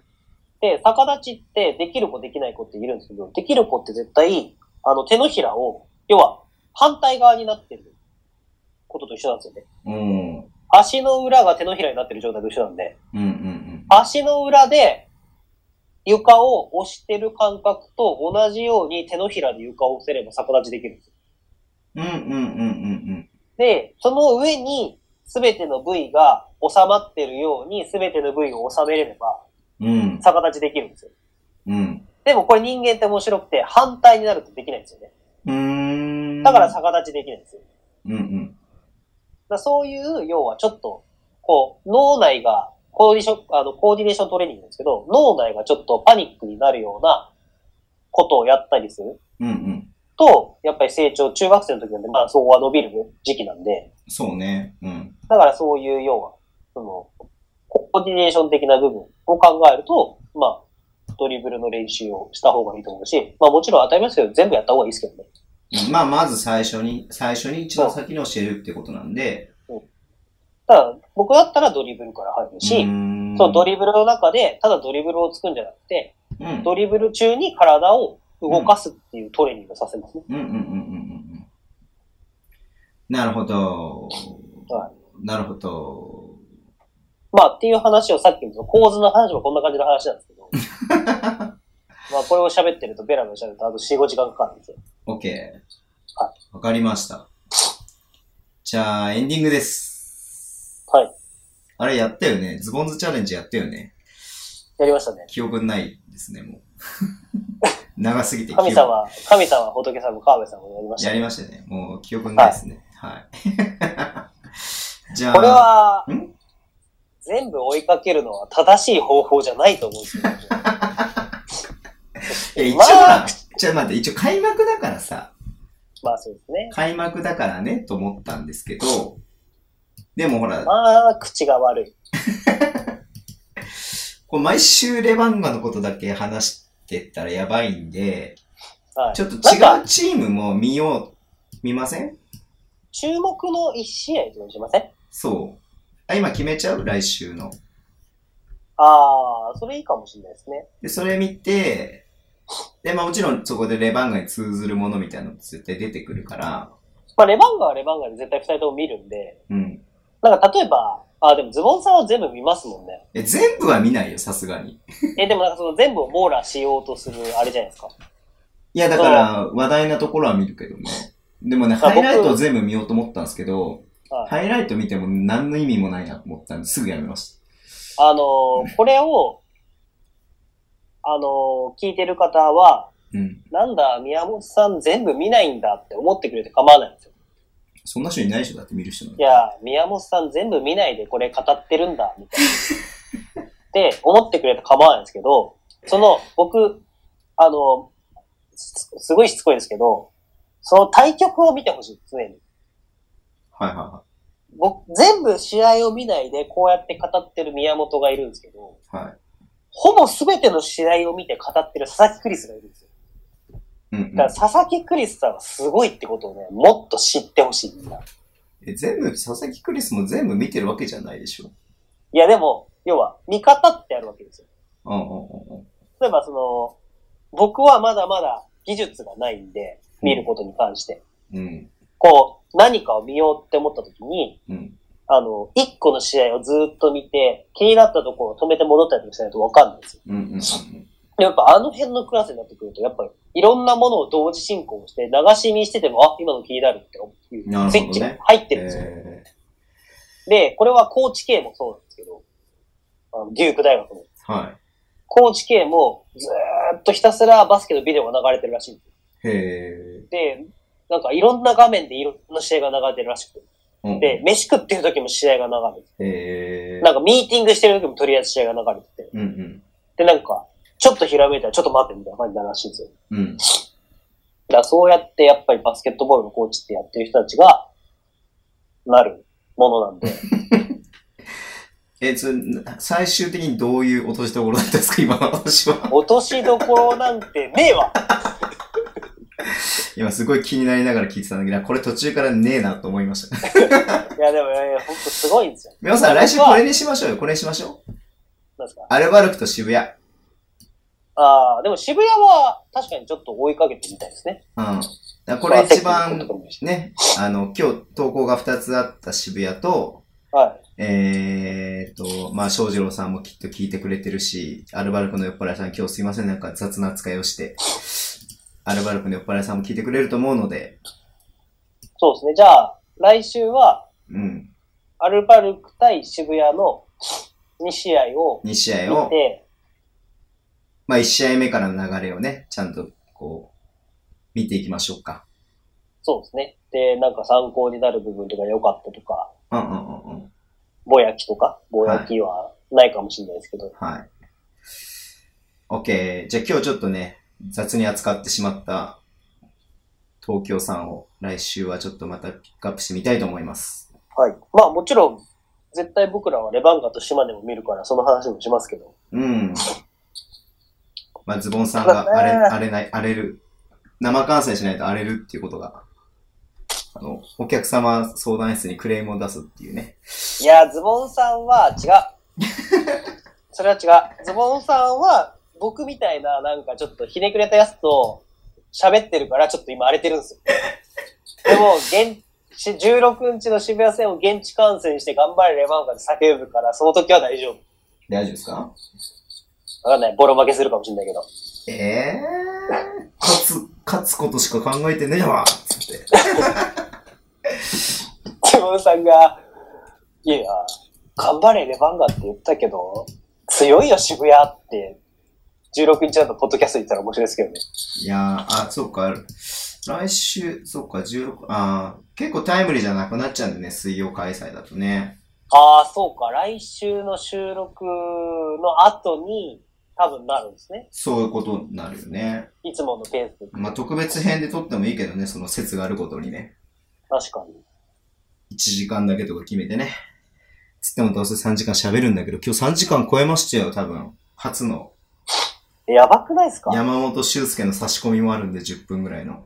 山本修介で、あの、リリースには山本修介インタビュー2時間って書いておいてくださ嘘はダメでしょ、嘘は。い。え、どこに山本修嘘は介ダどこメに出でてしくょるんだろう山本どこに出てくるんだろうって 言ったらずっと、ミヤモンがうだうだ言ってるだけで終わるそうっでていすう。よ。今週のパサパサさん情報はいいですか今週のパサパサさん情報。パサパサさんはですね、なんと開幕6連敗です。これは待望説出てますね、もうね。早く輪島エリア復活しないのかと。あ、そうなんですかいや、僕の中でね。ああ。まあでも、コンバートしてるからこそ、うん。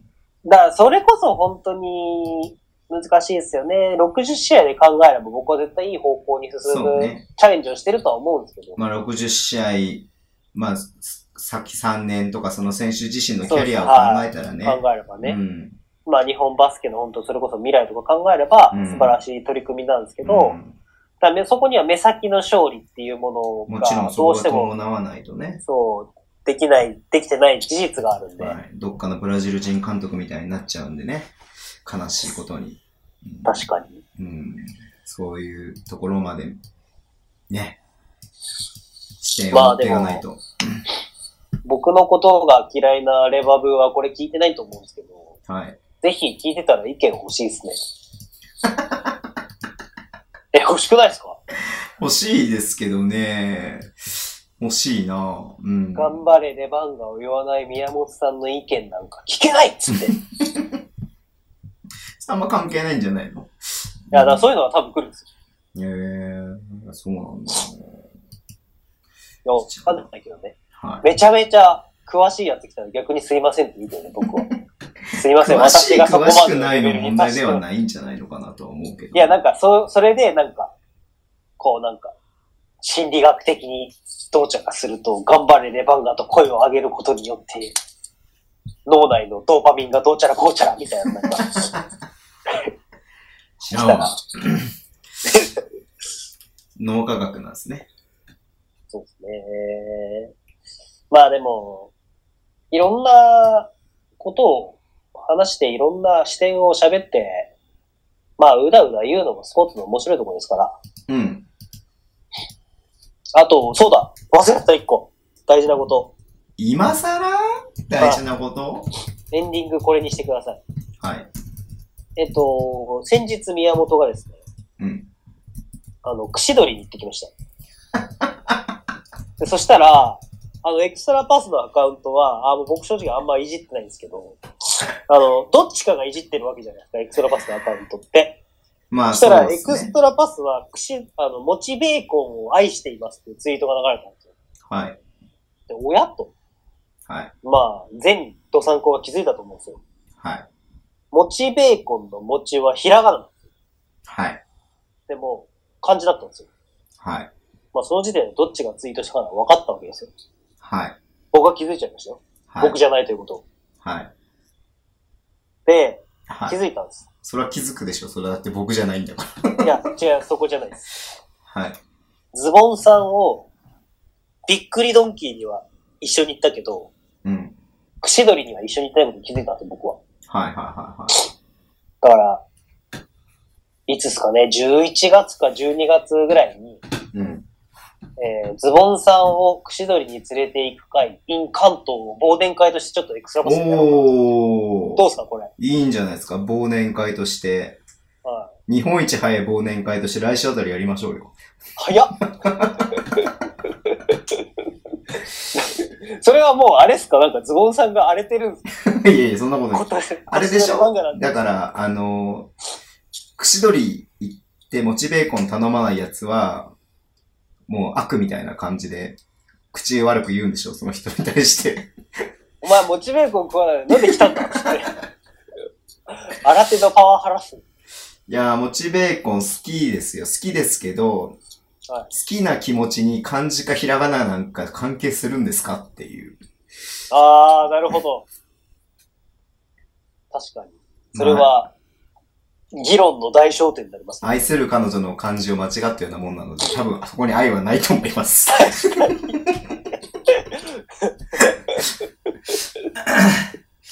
まあちょっとそれ、さまあ、思うんすよ誰が来るかわかんないですけど。あ、モチベーコンってさ、なんであんなさ、映えないんだろうねっていうさ、写真。僕、仙台で串取り行ったんですよ。は仙台で串取り行って一生懸命写真撮ったんだけどね、一向に映えない、綺麗に撮れないんで、あれだけは。い。だ諦めましたそれこそが、多分、道民性なんですよ。うんうんうんうん。なんかこの、キラキラしようとしない感じうんうんうんなんか、出てこいよ、もっとっていう、こう、なん か、もっとグイグイ、もっとグイグイ来いうん。よでも、ベーコンからさ、餅ははみ出てて、ぐいぐいはみ出てたけどね。溶けてでね。もうん、あの、串取りでカニ味噌頼んだらこんなちっち ゃいの。なんでお前はカニ味噌よりも後ろに隠れてんだよ、もちベーコンみたいはい。じゃあもう今日は終わりにします。な。まあ多分その回には僕とズボンさんと岸田アナぐらいしかいないので、いいじゃなまあいでよすか。かったら、よかったら来てください。あ、あと大島さんが来てきますね。えああ、岸田アナ呼んで、岸田アナで釣りますかおじさんを岸田アナで釣りますかそうですね。ああ、うんだから岸田まあ、あれじゃないですか。山本修介と、あの、オンタイムで LINE つなげばいいんじゃないですか特別ゲストで。そんなことできるんですか、ズボンさん。えいや、それは宮本さんの次第ですよ。いやいやいや。やつにオンタイムで繋いだら電池2%しか残ってないです。そんな話するとまた長くなるからもうい いよ。終了です。 では、そういうことで、ちょっとはい。微妙な感じになりましたけど、皆さんすいません。なんかもう最後普通に世間話ですし、世間話しかしてないからね。やってないことないよまあな。口が悪い大丈夫だよなミヤモンを3回に分けて聞いてください。いや、オン、オンシーズンやっぱりね、長くなるね。いやいや、これは、本当にちょっとこれは考えなきゃいけないですね。ー、ね。まあだから、来週はレバンガ島根と東京渋谷をピックアッ プしよう。結局、島根、北海道島根はちゃんと喋るんだねっていうね。うん。で、エリゴーさんもいるしね。エリゴーさんは島根じゃない。ダブアツさんが島根だよ。あ、エリゴーさんは秋エ田だリよゴーさんは秋田か。そう今日秋田の試合は話したから、エリゴーさんはちょっと満足してもらって、島根の話も僕はちょっとしたんで、ダブアツさんもちょっと満足してもらえたかなと思います。多分一番ストレスが溜まってるのは、えーアルバルクの酔っ払いの人です。 久保田利伸に触れなかったので、はい。確かに、久保田敏信に触れないし、応援してるチームにも触れないし。じゃあ、流星のサドルを、あのー歌って終わりにしましょうか。それがあれですか久保田敏信の新しい歌なんですいかやいや、往年の名曲です。なんすかそれ。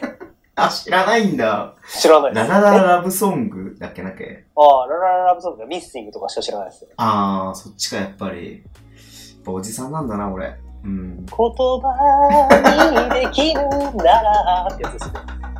少しはマシさ。はい、じゃあ、宮本さんの、あの、好感度が下がったところで終わりにしたいと思います。 じゃあまた。今日、今日でフォロワーが全部いなくなる。全レバブーがフォローを外す。大丈夫です。一応、あ、いじゃあ、じゃあ、ショーン・ニオカさんだけはフォローしてくれてるって大丈夫です。 じゃあまた、はい。来週ですね。今日ほんと長い間お付き合いありがとうございます。ありがとうございました。ありじゃあまた来週、ありがとうございました。がとうございました。See you guys!